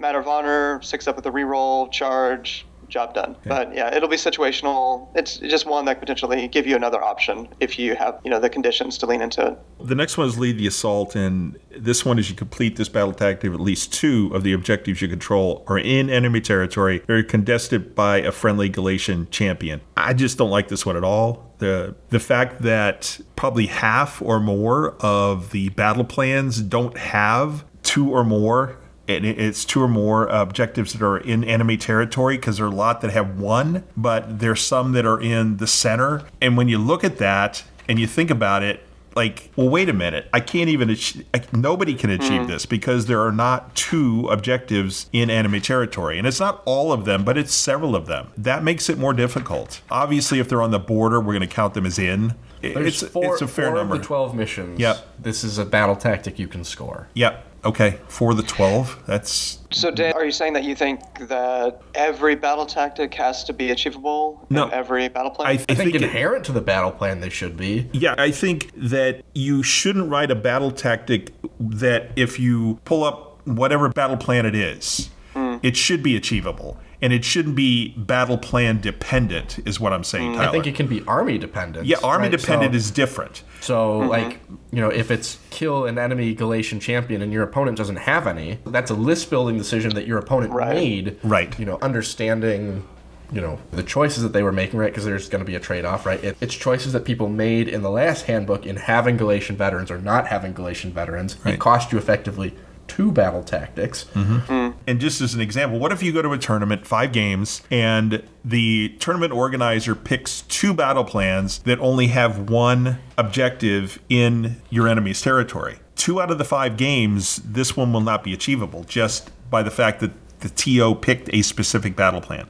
This doesn't seem right Yeah, in no, terms of game design. Yeah, but again, you know, we'll see how it all works out and who gets it and who doesn't. Yeah, backing up, I don't know, some of these things I think it's useful to kind of, again, talk from first principles. Like, Sure. my bias is to think that battle tactics have been too easy to achieve Mm-hmm. over the past two seasons. And I want to see battle tactics get harder, especially for regular tournament goers. I mean, uh, there's the broad player base, and then there's the fanatics and the differences that can come up. And thankfully, on the whole, these are more challenging than where we have been the prior two seasons. Mm-hmm. But of course, we'll get into the conversation about book battle tactics and how I think that that will then just simply mess up the challenge uh, that has increased with these. And I think for this one, it's a matter of degrees. You know, it's one thing to make them harder. I have no problem with that. They- If they're more challenging, it's one thing to make them impossible in Sure. certain circumstances. I pull Yeah, up no. a battle plan and I know that this one is not possible for either army to achieve. That's Right. different. I right? think it'd be a different conversation too if this was we were talking about one out of twelve battle Right. plans where you couldn't do this. Literally two thirds of the missions. Sure. So it is not inconceivable for a tournament organizer to pick five missions where this is impossible. Where now you're playing with a you know, assuming you're not going to have book tactics, you're now playing with a set of cards for 7 Which I could see someone doing, you know, to say that you have to do five, and I'm cutting the list down on you. It, you know, it's going to be even more difficult. Your options are going to be even more restricted. Mm-hmm. Yeah, I just looked, Brendan, and, and one of those four battle plans you're probably not going to see in the vast majority of GTs Right. because it's the it's the ran, uh, twist and turns, the random generator one. Mm-hmm. Sure. So now you're down to three battle plans. Understood. I wanted to bring that point up because that one just hit me as I'm reading through them. It just popped out right away. Yeah, yeah. Is is different. So Yeah, it, opposed decision making is very different than decision making around a fixed object. Yes, very different. Right. So let's move on to United Offense. What do you think about this one, Tyler? Pick one objective controlled by your opponent. You complete this battle tactic if you control that objective, and two or more friendly galley champs are contesting that objective at the end of this turn. I like it because it's hard. Like all else equal, it's Yeah. more challenging, certainly than your mm-hmm. average battle tactic over the seasons. I've not been able to get this one very often in the dozen or so games yet, which again I'm really happy with. it can just be challenging to set up having two or more galley champs contesting an objective that your opponent was controlling. And this is the exact opposite of right what we were just talking about with lead the assault, which is if you choose to not include two Galletian champions in your list, Right. that is your decision. You are actively foregoing this in the same way that you would be foregoing, you know, lead the assault. But in this instance, you are not restricted by the mission. Right. Right. You know, if you want to say, just like last time, I don't want to take Galletian veterans, you cut your list down from eight to six. If you choose not to take two Galletian champions, you- you're cutting your opportunities down from eight to six as well. And you do this with foreknowledge too. Mm-hmm. You know what your list is. You know what the battle tactics are, so you can build or not build around that. To your point, But if you're taking two Galletian champions, Yep. you kn- you should know that you have at your disposal eight of eight. Right. That's a decision that you should, Right. within reason, be able to expect. Sure. But obviously, with the missions that they are, if you take two, you're guaranteeing that you have access to seven of eight, and there's effectively, you know, over the course of all of it, a pretty good chance that eight of eight is not going to be available. To Right. you. Cunning maneuver. What about that one? Pick one friendly Galletian champion on the battlefield that is more than three inches from all enemy units. Cool. You complete that battle tactic if at the end of that turn that Galletian champion is more than three inches from all enemy units and is contesting objective you control is wholly outside your territory. Tunnel Master, Tunnel Master, Tunnel Master, Tunnel Master, Tunnel Master. This is the new against the odds. Hmm, this will be a common round one choice, or one that you may try to sit on when you need a get out of jail free card. The trick, right, is that you have to be outside of three, which is a good way for your opponent to counterplay it. Where, because Tunnel Master is a normal move, if you're making a retreat move, it is not an instance of a normal move. Mm-hmm. The fact that you have to be outside of three, so you can't charge in and just hang on the objective like a Rhinox, right, where you're counting as 10 and there were just a couple of models standing there. Mm-hmm. You got to be outside of three. You have to be contesting it, and you control and outside your territory. There's some good conditions here that make it, mm-hmm. to Tyler's desire, difficult, you know, to everyone's desire, not impossible. Right. And it's something that you can play to and design around. Mm-hmm. What do you think, Tyler, on this? What's your Uh, cutting maneuver, yeah, I mean, I like it. It is going to be one of the easier ones. Overall, with these battle tactics, so the first thought that I had in reading these, we didn't mention, what we said we had four original ones Gaining Momentum, Eye for an Eye, Desecrate Their Land. This one's mine. Three of those, Gaining Momentum, Eye for an Eye, Desecrate Their Lands, I think will be pretty common, especially Eye for an Eye and Desecrate Their Lands. Gaining Momentum can be a little trickier, but often you can set up to achieve that one. Certainly one that about every army mm-hmm. can go after. So I suspect a lot of armies, maybe this would be a transition to get into the faction battle tactics conversation. If most tournaments are playing with faction battle tactics, faction slash book battle tactics, which I think most will, for better or worse, then I think a lot of armies will have then been given permission to care much less about Galletian champions this season. They'll have to care moderately about Galletian champions for purposes of some of these battle plans, but only moderately. Hmm. They will go after gaining momentum, eye for an eye, desecrate their lands, and cutting maneuver as four of their five. Like I think a lot of armies will set up to get those four. Some armies can do this one's mine, pick one enemy on the battlefield, complete this battle tactic. If that unit is destroyed by an attack made by your general, your pick general. okay? Obviously, a lot of armies are not going to be able to do that one right because they've got like a Lord Relictor or whatever, a utility hero that's not designed to go punch something in the face in combat. So if you have a lot of armies that are going to get gaining momentum, eye for an eye, desecrate their land, and cutting maneuver, which I mean, especially if you're a tournament goer, you're pretty consistently getting those. And they're not that mm-hmm. challenging to get. I mean, mm-hmm. gaining momentum can be a little tricky because you, you know, like somebody could pop a six-inch redeploy, right? Which now you got a, a nine to go get gaining momentum if you're a melee army. Like it can happen, you can fail that one. But if that's the case, you've got four of your five, and then you tap into your book battle tactics. Most factions in this game have at least one pretty easy faction battle tactic. So that's kind of in my mind problem number one, or one of the basic problems that I have, is that I think the faction battle tactics are just inherently going to reduce the need to care about Galletian champions this season. Hmm. Now, I mean, I could see it being a coherent view that says, well, who cares? I mean, that's a good thing, right? I want to care less about Galletian champions. I don't like this design. I don't want to have to care about them. But if you're wanting to, like, the design intent is what it is. We're supposed to be playing with Galletian champions. And faction battle tactics just make it so that we push further away from hmm. caring about them. So yeah, I mean, there's a lot of other thoughts around it, but that's one of the basic problems I have with faction battle tactics. So what I'll open up with in the point counterpoint item to this is in this handbook, I'm very pro book tactics, book strategies. If for no reason other than it makes the opportunity to play certain armies extraordinarily difficult, if not outright impossible, in a competitive environment. The easiest and most obvious example to point to is Sons of Behemat. They cannot complete five battle tactics. It is impossible. It cannot be done if you do not allow for book tactics. Mm-hmm. It's impossible. You can only score four. You look at the grand strategies of what's eligible. Obviously, they can't do Stake a Claim, Survivor's Instinct, This Day is Ours. And the three that you have remaining left Tame the Land is going to be effectively impossible by the time that that game is over. You know, the only one that you might have a chance at is take what's theirs. Right. Because in Defend What's Ours, as a savvy player, you know, playing against a Giants player, you go, I they have four units. Right. They have at most seven to start with. Sure. All I got to do is, you know, get one stupid guy over mm-hmm. there Sure.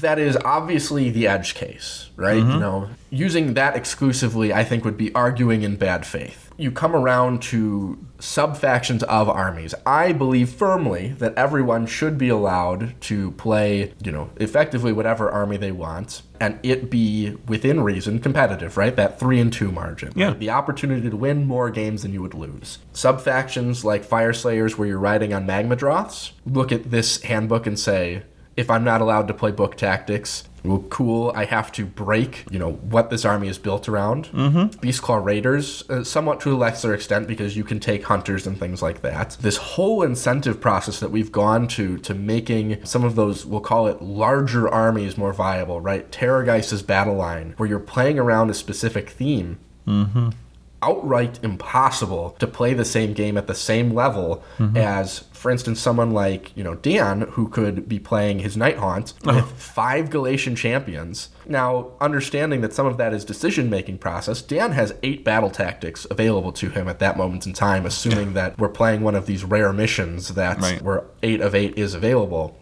At list construction, you are effectively saying something that the Games Workshop design team has already stated that they're not interested in pursuing, which is they want all of the War Scrolls to be usable within a, a certain percentage and have every army at that certain win rate. By removing book tactics and removing book strategies, you are moving away from what Games Workshop's stated design intent is in MetaWatch. We have their designers, you know, on the internet, on record, right. saying that this is their goal and that if we're playing without that, we are moving away from their stated goal, which is their fault. You're kind of conveying you have contradictory design intents, I would say.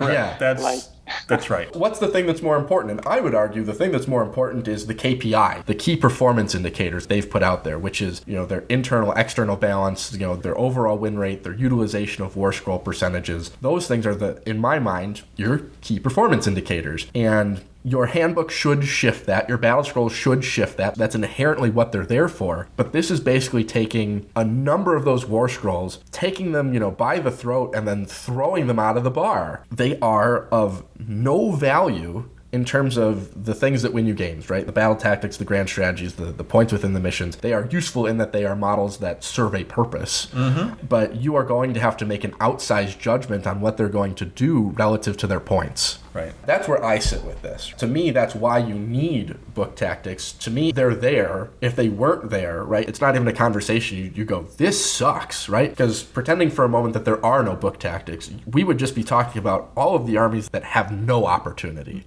Where we do have something like book tactics and we go, ah, there's a way out. That's one of the one piece of what you said, Brendan, is one of the more I think compelling arguments I've heard in favor of faction battle tactics, which is it gets tired. I mean, I get it with Sons of Behemat, like clearly without faction battle tactics, they're borked. I mean, they might be borked anyway this season. Everybody, if you're running a, an event, create a hard mode award for Sons of Behemat players. Give them something to go after. Best Giants player.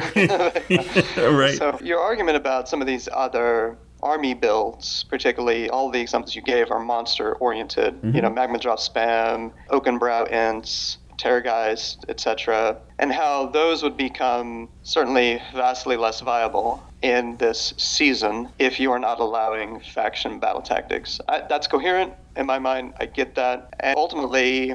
I don't know that there's no real way to like win this argument or to have No. a I'll try. a clear, a clear yeah, because exactly. he's Brendan, right?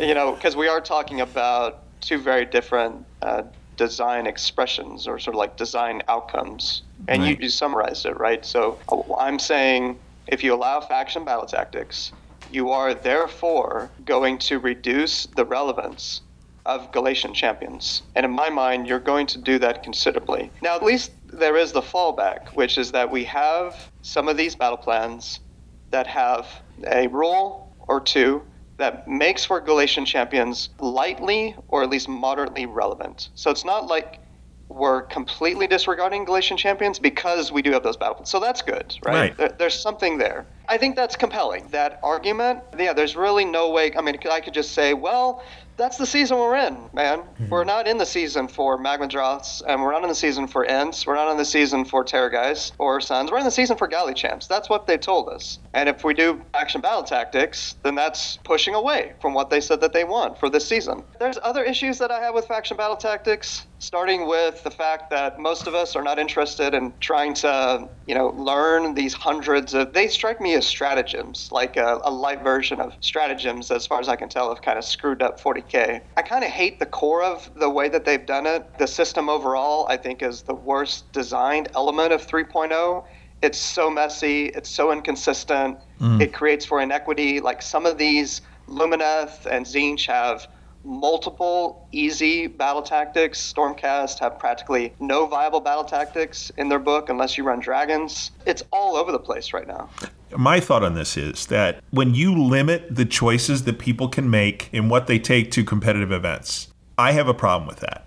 I, mm. I just do. And whether or not I want to take a Oakenbrow list or I want to take a list that has all dragonflies or I want to do something because I just think of tournaments I've been to where people take interesting lists. Everybody wants to go th- at least three and two. Everybody wants to have a winning record when they leave the tournament. They don't go Right. with the intention of you know they want to play something fun and whatever that is a lot of people do that there are people who go and they design lists specifically to go four and one five and oh i get that Yep. I'm sitting across the table from one of those people and i know i'm talking to you who Yeah. you know you want to be that top tables person but i think a lot of players that don't they want to have the option it's not like they have to take you know those terrorgeist or those Ents or whatever it is in Sylvaneth, but you want to have the option to do that. And when you take that Yeah. option away, then it becomes demotivating for a lot of people who play the game or want to play the game and want to go to events and enjoy the events. And I think when you do that, that is harmful to the community. Hmm. You know, so that's the way I look at it. And I think that if we need to make adjustments as, you know, TOs, you're both tournament organizers, if you need to make adjustments to make it so that more people feel welcome and feel like their armies, whatever their choices are, are viable, then I think you should encourage that. And if that means that you need to include for this, se- you know, it's just this season then that you include book tactics, fine. You could do that. You have that flexibility too as a TO. You don't have to do that. Your, your event's going to be in fall. We don't know what we're getting, Tyler. So you may not have to worry about including that, but somebody who's running, you know, the guys who are running Rubicon, they need to consider that. Right. And I think they should consider that. I just think it should be a game for everyone. And I think by limiting based on what we see here, it makes it not a game for as many people. And for as mm. many people to have that enjoyment of going to an event and having the dream, at least, in somebody's case, sitting at the table, So of going I'm- three and two. So, So I'm going to make the argument in a slightly different way. Maybe you'll Okay. feel differently about it this way, Tyler. In allowing book tactics, and I know you've looked at these and spent some time thinking about it because you and I have had a couple of conversations about it. On average, there are about four book tactics in people's books. It ranges between three and 6 mm-hmm. Your sweet spot is four to five. You know, if you include all the white dwarfs and things like that. But for the most part, everyone's got their 3.0 book. And if you take Galletian Champions and have access to your book tactics, you are on paper, you know, looking at about 12 tactics that are viable.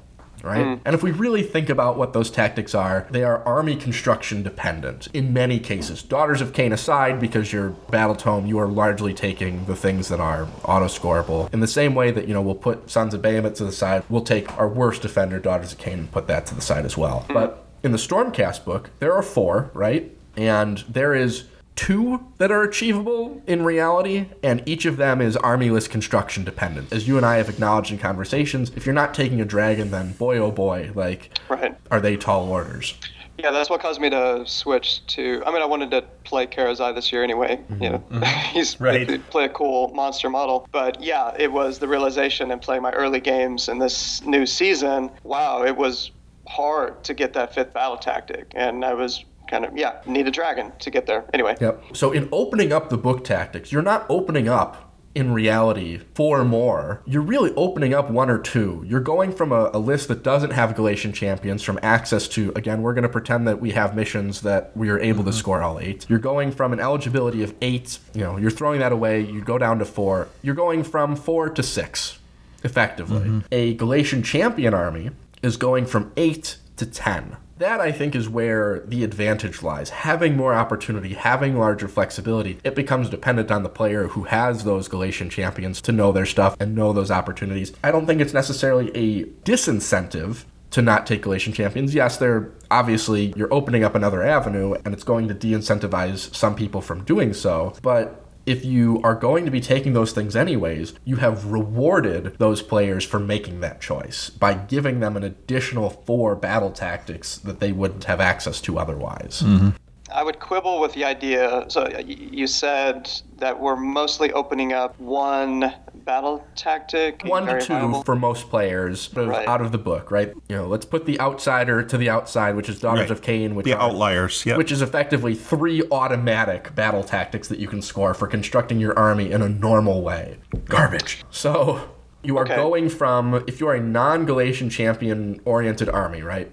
Oakenbrow, Beastclaw Raiders, Terrorgeist, you know, all that fun stuff. You are opening up really at most on average two battle tactics. You are going from four to six. If you are a army that includes Galletian champions, you are going from 8 to 10. And that is presuming that you have constructed your army in a way for those non Galletian champions ones where you even have ones to do that, right? The Skaven one is four, and all of them are fully army list construction dependent, where you have to be taking certain kinds of units specific units. you only go from four to five in that case. Now, obviously, Skaven are going to have Galletian champions, so that's a little outside of the point. But I don't think it's this incredible evil, right? If Right. we're opening that door, it's a great evil for some of the things you know that have that high hit rate, which is why you know when this conversation has started originally, when most books started having book battle tactics that my opinion was restriction of number where you only permit one or two right you know setting the number somewhere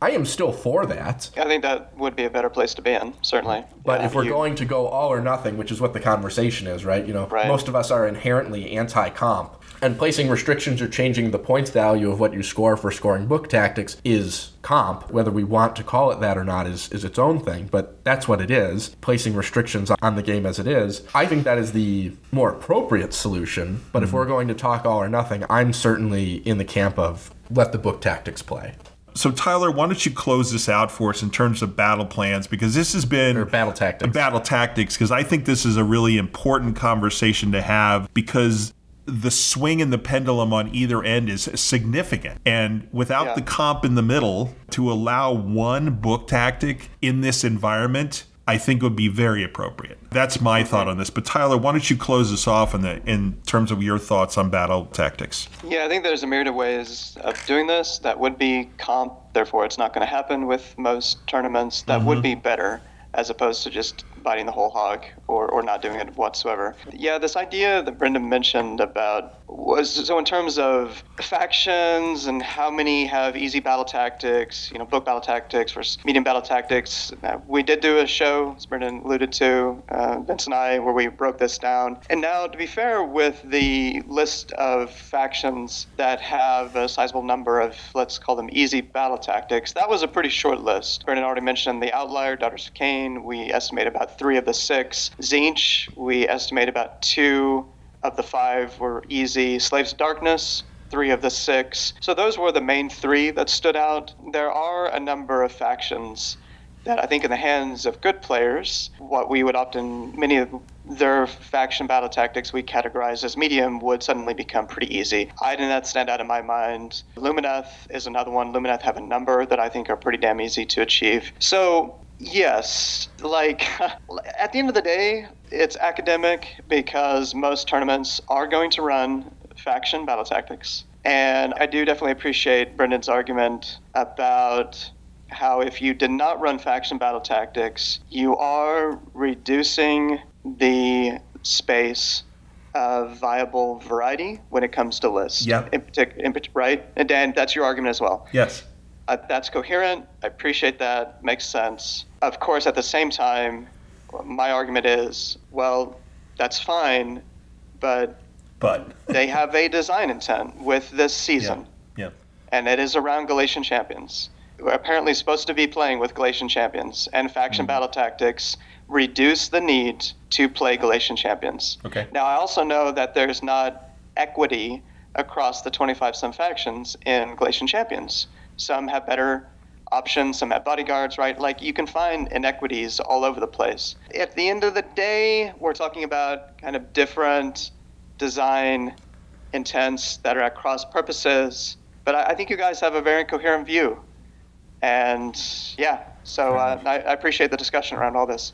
Okay, good. So, listeners, we thought it was very important to have that lengthy conversation about this because it's going to affect the next six months of play. And it's going to affect a lot of you individually, how you build and what you do based on the decisions that the tournament organizers make on events that you're interested in going to. So let's move on if we can, guys. Battle plans, I think what we said, what half of them are about the same, isn't that Half right? Half of them are exactly the same. Exactly the and same. six old and six new battle plans. and those are champion specific. Well, they have incentives for the most Right. part for Galletian champions, but they are new missions. Okay. Not all of them are Galletian champion oriented, but that's the lean that a few of them take Okay. for obvious reasons. Are there any standouts in the new ones, Tyler, that you want to talk about? Any specific things that you have concerns about? Got a couple of real bad ones. yeah, I mean, tell you what, I'll just try to give my high level thoughts, and you guys, yeah, can give me your thoughts. I think we have, uh, Brendan's right, we have two that in particular, if we are going to be using faction battle tactics, Path of Champion, in my mind, is just ruled out immediately because Path of Champion, what it says is leadership forged in battle at the start of your hero phase. If any friendly galley champs are contesting an objective wholly outside your territory, you can pick two battle tactics to complete in that turn instead of only one. I've deliberately tried this over multiple games where I created inequity in the army matchups, right? Where I played Stormcast without a dragon versus somebody like uh, Nurgle, who's on even not really even on the high end of quality battle tactics, and then someone like Tzeentch with quality battle. The inequity came up in every game that I've played Okay. where armies with a deeper bench of faction battle tactics are outpacing Stormcast, and I run out in round four. So I have a hard time seeing how that does not just amplify inequity in battle Okay. tactics and make for an unplayable grand tournament mission Okay, if and you're that's, using faction that's tactics. Path of a Champion was the first one. Okay. yeah, so that one, and then twists and turns. oh my god. I hate this mission. This is Relocation Orb on steroids. yes. The bookkeeping is out of control. This one desperately needed an editor. Anytime you have rule with this amount of text, you have to immediately send it back and uh, start over, please. Oh, that's Uh, hilarious. Yes, this one is not going to see much play. Okay. I think it could be great for casual, maybe decent for a you know a not too serious RTT, a one dayer. And then the other four, uh, there are three amazing ones in my mind: Position over Power, Jaws of Gallet, and then Hours for the Taking. Hours for the Taking and Jaws of Gallet are especially outstanding in my mind. And then I think folks can quibble over Only the Worthy. Only the Worthy has it to where Shrines of Conquest, are any galley champs within six of an objective, only galley champs can contest that objective. In addition, no more than one galley champ from the same army can contest the same objective at the same time. So, Dan, you and I are playing. You go first. You get your Warsong Revenant on an objective, let's say on your right side, and you've got it under control, even if I have 20 Chaos Warriors, right? Sure. Okay, so that inevitably leads one to think that that amplifies the value of shooting, of range damage in mm-hmm. general to snipe out those Galletian champions. Sure. You know, armies that, yeah, could run Galletian champions like Lumineth, snipe out the opponent's Galletian champions. Cool. Isn't that an easy win? I got into a long argument with Vince about this on the show this week where I don't think it's that obvious in my mind. That certainly hasn't been my experience. I gave the example of my game on Tuesday this week against Lumineth. Really strong Lumineth list, reflective of what we're going to see. Only 30 Sentinels instead of the 40 Sentinels uh, in Helon that get Only. the extra shots when you're yeah when you're within six inches. A really strong Lumineth list. I wanted to see how my Stormcast, Karazai, Tim Protectors can hold up against it, and it did really well, like surprisingly well. And if he had decided, like Vince's argument, in my mind, I might be butchering this, but I don't think so. But Vince was basically saying, in my view, he would just need to focus on sniping out my Azyros, my Castellan, and my Relictor, aka my three galley champs, Mm-hmm. and that would increase his odds of winning the game. Because, Okay. Right? Because he's a Lumineth army that does sniping, blah, blah, blah. If he had done that, I would have won that game handedly. Okay. So anyway, I don't think it necessarily obviously adds up this idea of just shoot the heroes as a way of winning only the worthy. Okay. I agree with you because this isn't like old missions where only only heroes could take Right. those three objectives, that one objective, those two objectives. This is giving you deference to take a 40k term here, objective secured for a specific keyword. Sure. Right. That's fine. I like it. You know, focusing on them in the right spots is going to help you win games. But if you are going to just from the top say, these are my targets, I'm taking them out, you have neglected probably the mission winning force that is being Right. fielded by that opponent. Three quarters of the opponent's army. Exactly. Okay. Yeah. Um, yeah, Karazai, you know, can stand there facing one, you know, goblin shaman and he can't take it. but if Karazai is into the 60 goblins that are around him, different story, right? You know, Sure. the game state has changed. Right. Something is changing, right? Because if you get rid of the hero, you're still outnumbered 60 to 5 right. Right. by the goblins in that case. There are other mitigating factors. Yeah, Is what there are. There- Absolutely. There are other things that decide the outcome of that game. Okay. No different than in the other missions where you know you get additional points sometimes for Galletian champions achieving something or, or standing on a specific objective. You get extra points. Fine. Removing Galletian champions in that particular conversation Mm-hmm. Doesn't mean that you automatically win the game because you killed the Galletian champion because Right. there's not an extra five points that they can score. There's so much more at Yeah, stake. it's definitely a factor, and, and I'm sure there will be games that people will play where they're not able to get to the galley champs in time. Right, like melee armies might have a challenge in some situations where you've got a lot of crap you got to chew through. Right, maybe your opponent goes first, they alpha bunker on the objectives in the middle, let's say, and they are able to put a lot of crap that's durable, and you're just not able to score those objectives, and Right. you get down in primary scoring, right, and you don't have time to come. Like it could happen, but it's not, yeah, remotely uh, an easy button victory in my mind. All right. Thanks, guys. Good feedback for the battle plans. Let us move on and talk very briefly about endless spells. There is no change except we want to make one one thing of note we want to talk about is that there is a discrepancy that most of you probably noticed between the battle scroll that was released in January and the wording for Purple Sun in this new book. And so there are people who are going to try to wedge this to their advantage and you guys basically I know are saying no. So they're technically right Yes. in that Technically. technically correct Yep. in that the printing of the general's handbook came after the release of the battle scroll. Mm-hmm. The battle scroll, which includes the wording for the purple sun, where your ranges and your murders, we, we talked about what the purple sun does. Yep. That the printing of the general's handbook came after that has different language than what the battle scroll is, and would therefore be the new operational condition of the purple sun. No. As a tournament organizer, my firm opinion, if this is not corrected by then, is that we are going to play it the way that it is in the battle scroll. Intent. Rules as intended. Really is what it is. We know it's a problem. We don't have to relitigate it. It would be one of the strangest decisions that they've made from a rules perspective. Just be like, you know what? 90 points, new edition. Let's see how it goes. like, n- Sure. no, we saw 70% purple suns. Like, Okay. that's the big important thing to be aware of. Yep. Core rules, there are no significant changes. They are intact.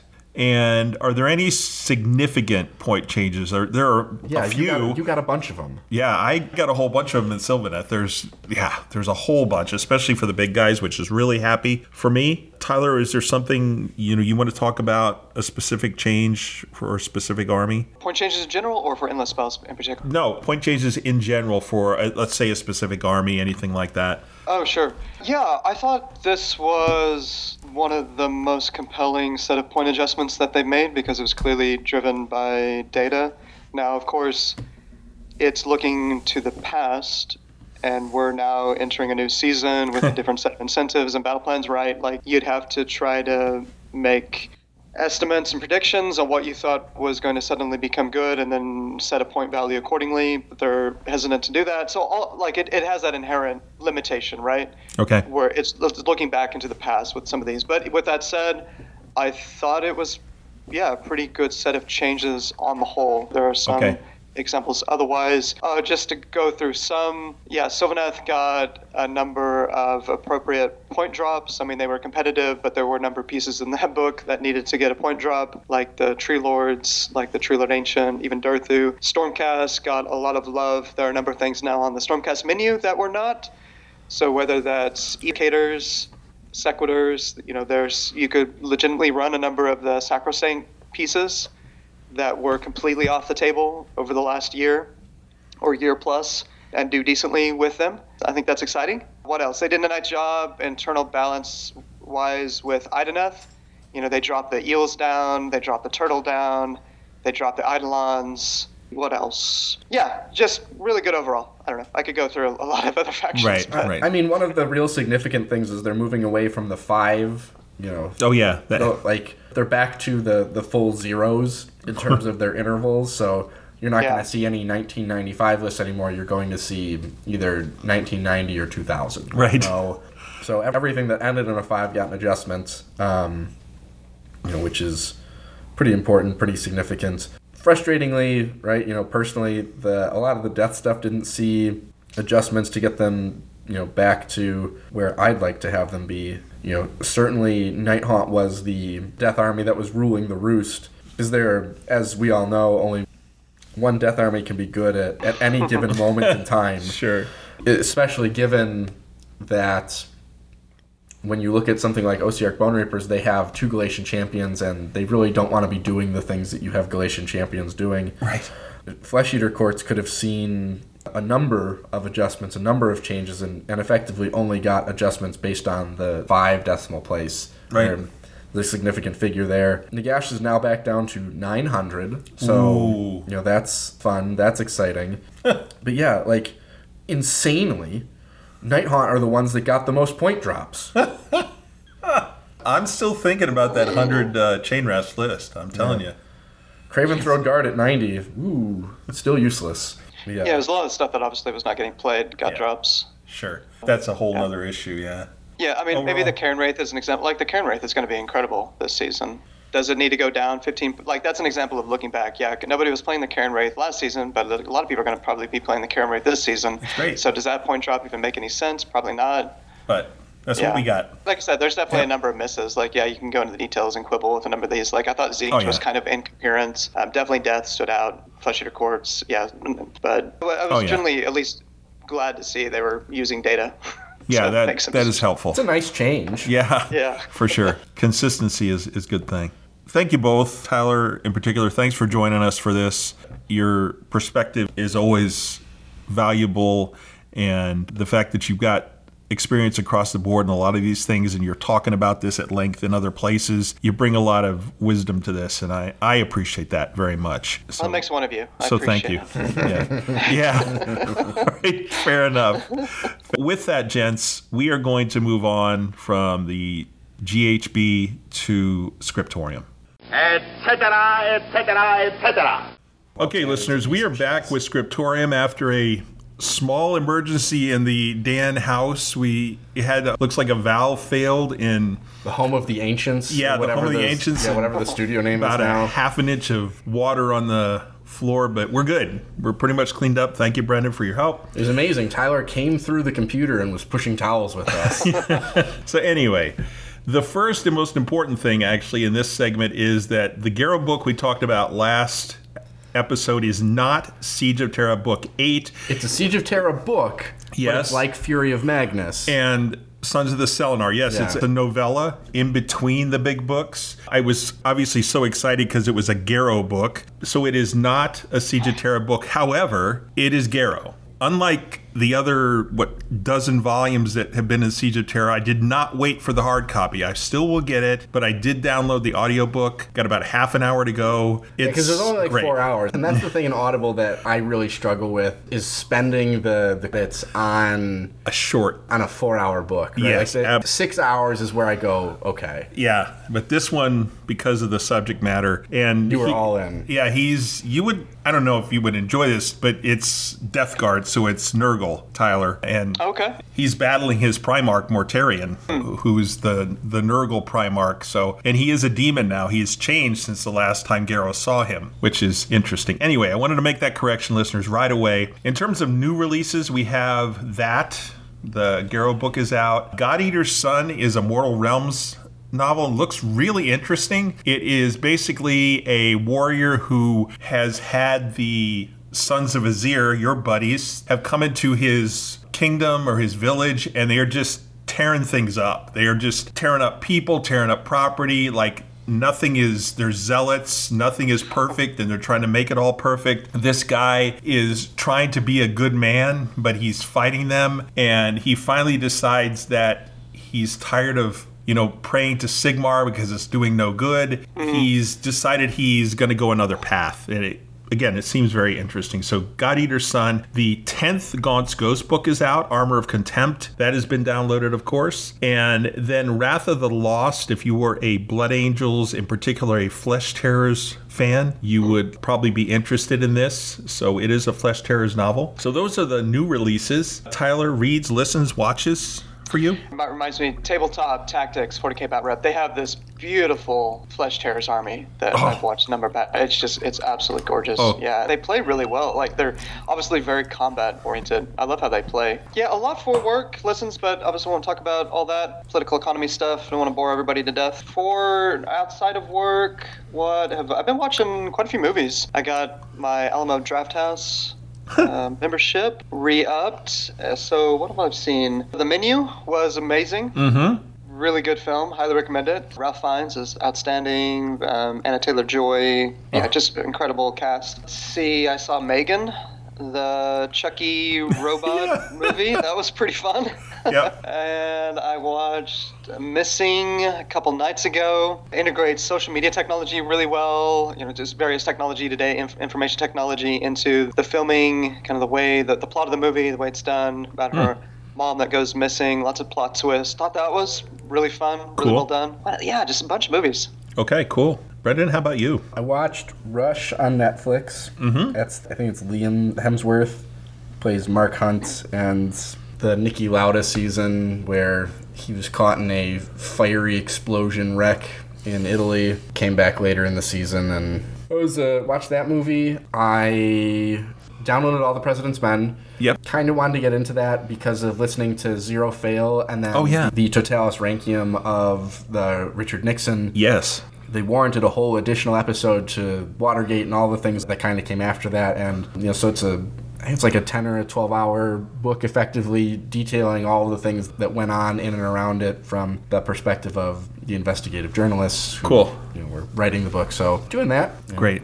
I've been meaning to sit down and watch the Pale Gray Eye. I see it's on your list still as well. Yeah, pale blue eye. Yeah. That's what I got. Okay. I've been continuing to read Powers and Thrones, continues to be fascinating. Got to the point where he's got an entire section on the Mongols now, and that is just fascinating. He actually, as he's done in the rest of the book, he picks certain historical characters. In this case, he picked Genghis Khan, and he actually did a really nice mini bio on him. So you understood he wasn't just there all of a sudden, because you kind of perceive that, you know, all of a sudden there was this guy. There's He- so much more than that. yeah, and it talks about why the Mongols move west and south because they really moved south a lot. Basically, took over all of what is now Iran. We're moving into the early Islamic areas. It's fascinating. Continues to be a really great read. I finished Slaying the Dragon, the D&D book. Great source material if you're interested in in the company TSR. I started The Lords of Mars, but which is the second Graham McNeill book about the AdMech, but that abruptly halted because the Garro book is being listened to and it's almost done. So I should be able to easily report on that next time. I'm continuing to watch the Bourne trilogy. I'm almost done with that. As you said, Pale Blue Eye is on our watch queue, and then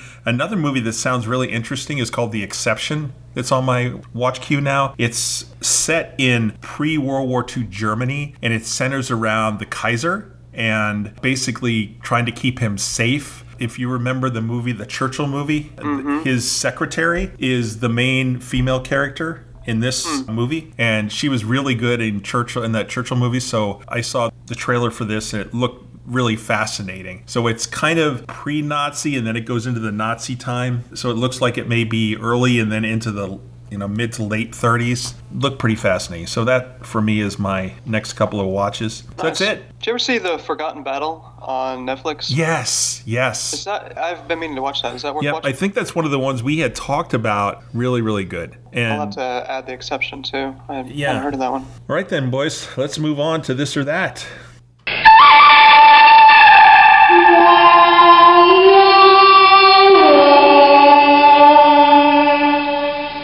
The way this is going to work, Tyler, you're going to get three questions from each of us, and then uh, you can shoot four back to either one of us. All right, sweet. Brendan, do you want to hit Tyler up with your three questions for him? Sure. So the way I come into the show is I write out most of them and I fill in usually one or two of them as the show goes on. Yeah. For Tyler, we do three piece, so I filled in two and I left the one blank. So I was planning on having this be two Warhammer related questions and one sports. okay. Instead, we have one Warhammer, one other, and one sports. Okay. So for Warhammer, Tyler, what is the single best non-bounty hunter change in this second half of the season for the handbook? Hmm. Yeah, and the non-bounty hunter section, the division. Okay, let's see. Single best non bounty hunter change. The aspects of the champion. Hmm, okay. I love the design of the aspects of the champion.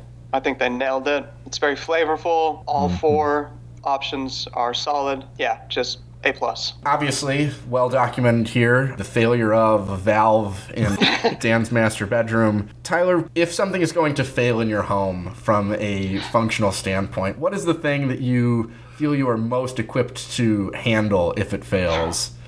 That's a good question. Oh goodness.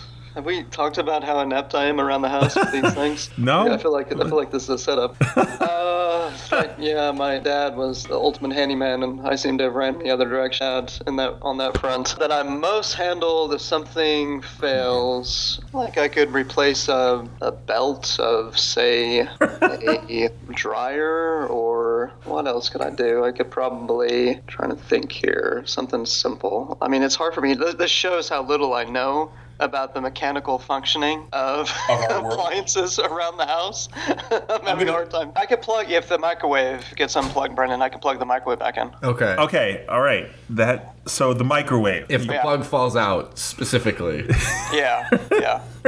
Okay. Go with that. All right. I mean, I'm thinking about like if something really went wrong with the fridge, could I repair it? Uh, yeah, you could go into YouTube and go on an adventure and see Oh, what I yeah. can figure out. But yeah, I'd, I'd be highly reliant on YouTube or, or just call a handyman. So my last question, as one of the conditions for coming out of the show, Tyler required that I no longer ask him questions about the Milwaukee Bucks World Championship in Oh wow! 2021. This is this is a hidden thing. I didn't know about so, this. Yeah, so the, these are the terms. So I am not going to ask Tyler about the 2021 World Champion Milwaukee Bucks. I am oh, instead going to ask about Giannis Antetokounmpo. Is he a great international player or the greatest international player? Oh, Jesus. I knew that I was going to have to have a contract worth of stipulations. I was gonna say power forward, and I knew that would be too upsetting a question for you, so I figured Uh, going international yes. player would lessen the upsetting impact of the question. Yeah. Oh, God. Well, I mean, the problem, my friend,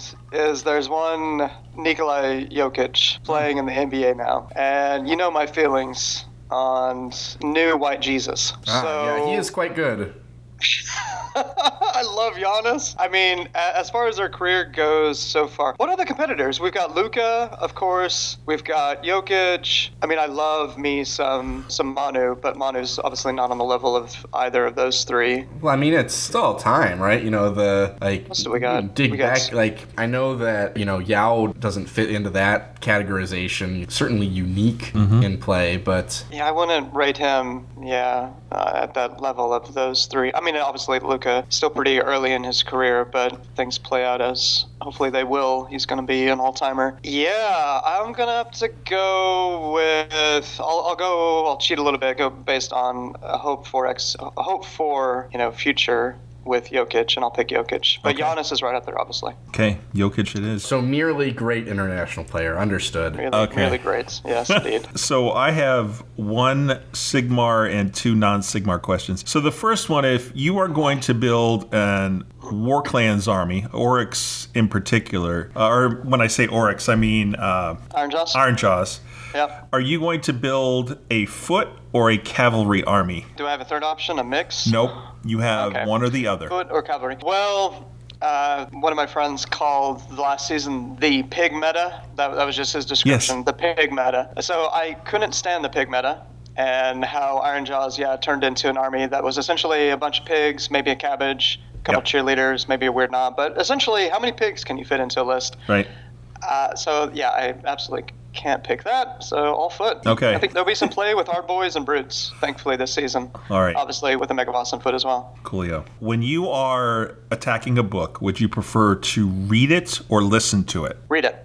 Okay, great. Yep. Old school. I really resonated with who was on your show talking about how they hate hearing about a book getting you know broken Oh. down through YouTube videos. They need to. I know Brendan has this. He wants to smell it, taste it, touch it, Yep. read it. Uh, in live, but Yeah. uh, somebody else on your show was talking about this. I can't remember who it was. Okay. But anyway, if people, you know, were playing Warhammer growing up, if you want to get immediately transported back to your childhood, just open up, crack open a new battle tome, uh, Mm. flip through the pages, and instantly, yeah, you can go back 20 years. It's amazing. That's so cool. the smell of those books. Oh yeah, right. Nothing wrong with Dead Tree books at all. Okay. so last question: If you were going to just for fun either study astrophysics or particle physics, what would you prefer? Probably astrophysics. I looked into particle physics a little bit when I thought I was going to potentially become a physicist uh, early on, and quickly realized that was a terrible idea for a host of reasons. But yeah, uh, I mean, I studied astrophysics a little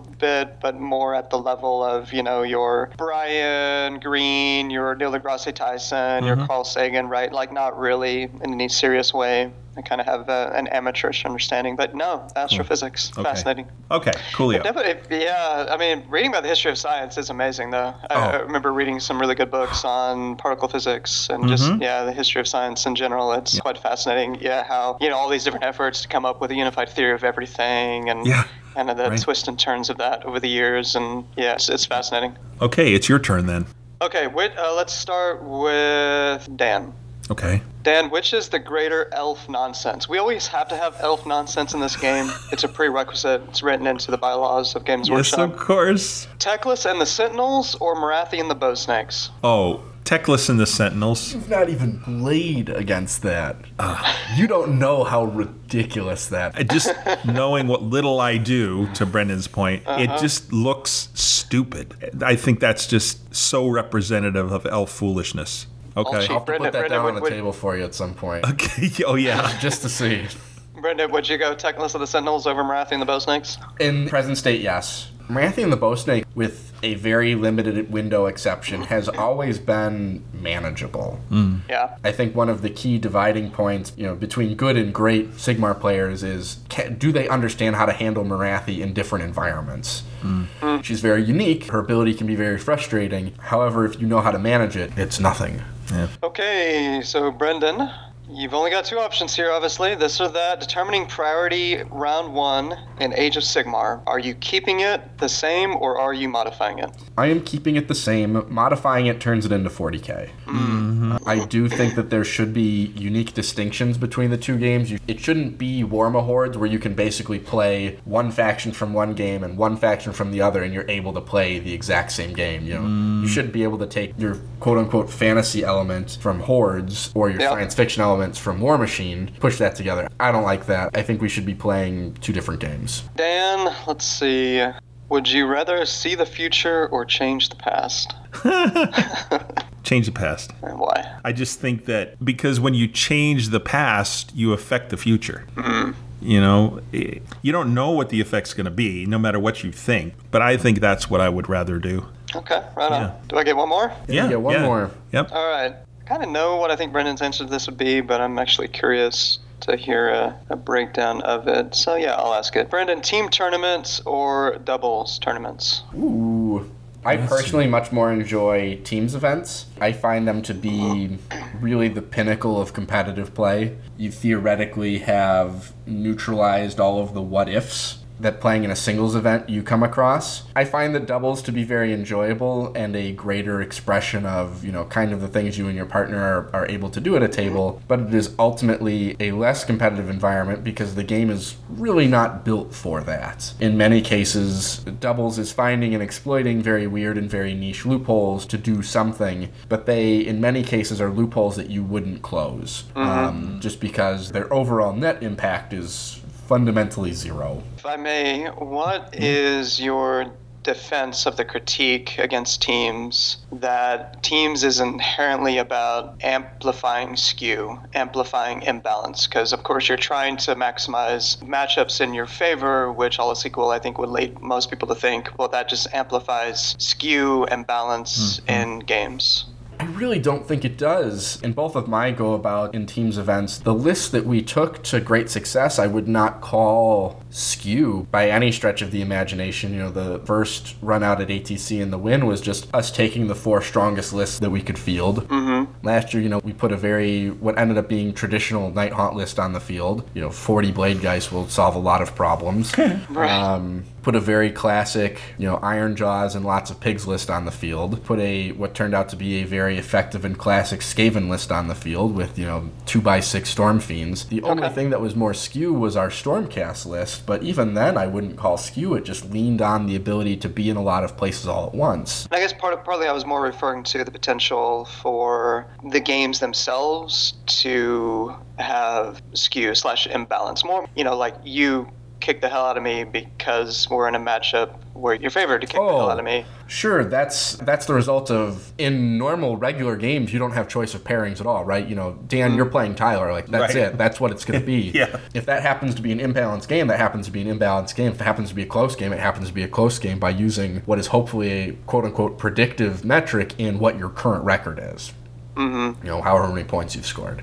The path to victory is ideally when two good teams play against each other. You shouldn't be accepting many blowouts on one side or the other because then the game hangs in the balance of your close ones. You want to set it up where all of your matchups are advantageous, ideally. And in that case, you're looking to get more points than your opponent in all of them. You want to win all four, all five, all six, all eight, however many sized your team is. That's why you put caps on team events so you can't run away with it.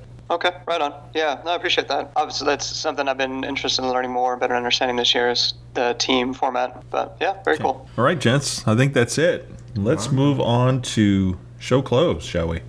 There is something going on around here. Something you may not even know about. Sunday announcements. Yes. Yes. We got, we got two new shows planned for us. Gits and Beasts of Chaos are going up for pre order on Saturday. Awesome. So, two battle tomes, a month worth of shows. That puts us through the rest of January and into the start of February. So, Perfect. love that. Yep. Awesome. Any Q and A for you, Brendan? I did get one from a Dr. True asking which are the two best Galletian champions in your opinion? Wow. For me, Mm-hmm. Warsong Revenant's got to be either first, if not like, is top two minimum. It's got to be the War Song. Okay. High level of durability. Granted, it's only seven wounds, but you have a ward save in there. Have really the ability to heal. The amount of damage you can do is incredible. You have in Sylvaneth the ability to teleport around the battlefield. Really, really, really awesome Galletian champion. And I think Tyler has convinced me that the Knight Azyros is probably the other one. Okay. Tyler, do you have an answer for those other than the Knight Azyros? What would be your, your other choice? Sure, yeah. feel like Chaos Lord has to be up there. Hmm. The fact you can retinue the Chaos Lord, you know, with your 10, 20 Chaos Warriors or 10 Chaos Chosen, I think that's going to be quite common. And just a, a really nice piece. Let's see. Top. I wonder if KO is going to be running some Endrinmasters with dirigible hmm. suit. I feel like that might be an interesting one. Okay. Yeah, I really like the Contorted Epitome as a Galletian champion uh, for a host of reasons. You know, the two-up ward, I think it's nice with the Tusk Helm. I feel like you can get a lot of play out of that as a galley champ. Yeah, I mean, there's a number of good options. one question from several people based on the last episode, and the question was, "Are you guys buying an RV?" For Cindy and I, and it's like the answer is maybe because I think hmm. we're in early stages. Yeah, she just said no time soon. So we're in the early stages of investigating. It was really nice though. The people who sent the question all sent pictures of their own RVs, and most of them were pull behind trailers. So that hmm. was kind of fun. It was just nice that people had the curiosity about it. We're going to go to probably one of the biggest RV shows in Wisconsin. It's going to be in Milwaukee, beginning of March. So we're going to go there and oh. see what we can see. And we've already rented the RV last fall. We've gone out to look at other ones at different dealerships and stuff. So we're still in the exploratory phase, I guess would be the answer. With that, episode 115, Brendan, do we have a choice? We do, don't we? Because we're going to have two books. What are we thinking? Beasts, probably. I would like to do Beasts first. Yeah, we can do Beasts first. I know we've talked about trying to get Nick McKenna uh, on Yeah. to talk about Gits, so Yep. I'll reach out to him and see if that's something he wants to do. He hasn't played in a while, but you know, Hey. he he loves his He loves his he loves buddies. little goblins. Yes, he does. That would be great to have him on board. Yeah, so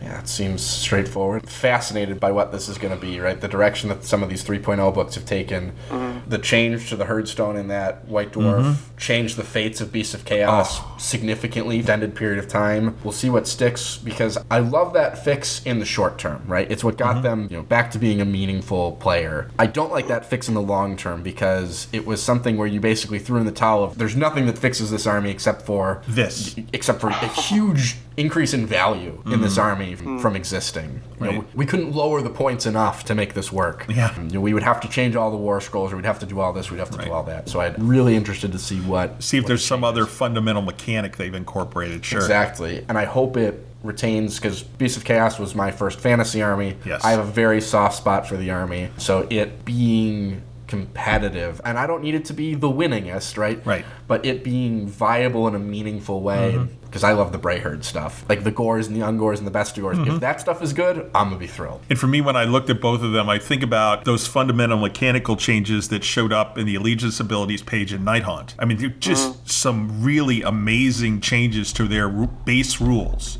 made them a much more competitive army. Very different animal. And I would love to see that for both Gits and Beasts when they come out. So Uh, okay, I gotta. Uh, what is gonna be the top army this season? Each, you guys, give me one. For the season, Let's say the top army for the first two, three months. What's gonna feel like the strongest army? Like I would say, Beasts of Chaos are probably the top army there for a while. we'll see what that book is, right? You know, if it is really just a slight update, in which, in that case, I'd say, yeah, you know, you're gonna feel feeling pretty good about that. Uh, let me get the obvious one out of the way. I think Night Haunt are kind of the, in my mind, they're the obvious pick of one that's going to be extremely powerful this season. Yep. okay, It's just like, yeah, slam dunk. I see Tzeentch being very good. I see Night Haunt being very good. I see Stormcast being very good. And then out of the Destruction book, it's going to be very interesting to see what happens. I think right now, Big Waaagh is going to be mm. very good. Mm. Um, mm. four up rallying Ardboys with all of their benefits is ridiculous. I think we've all taken note that playtesters have been collecting and painting squigs recently. Um, yeah. so we'll see what that means. And I've heard through the grapevine that the Khorne book is broken beyond compare. Uh, right. Yeah. awesome. Hooray! Uh, Just what we need. All right. Well, that's it then, gents, I think. Tyler, thank you again for all your patience today with everything going on and for coming back on board. It's been great talking to you as always, man. Yeah, it's been a lot of fun. Sorry that uh, I may have to wait till fall to take my long trip down to Springfield, but that's okay. Yeah, I'll let you know as soon as possible. Yeah, that's dates. that's all good. We'll, we'll make plans for it.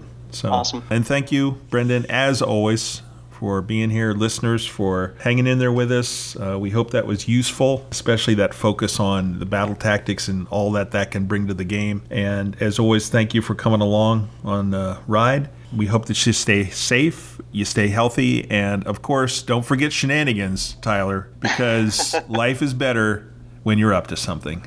Bye. This is the end.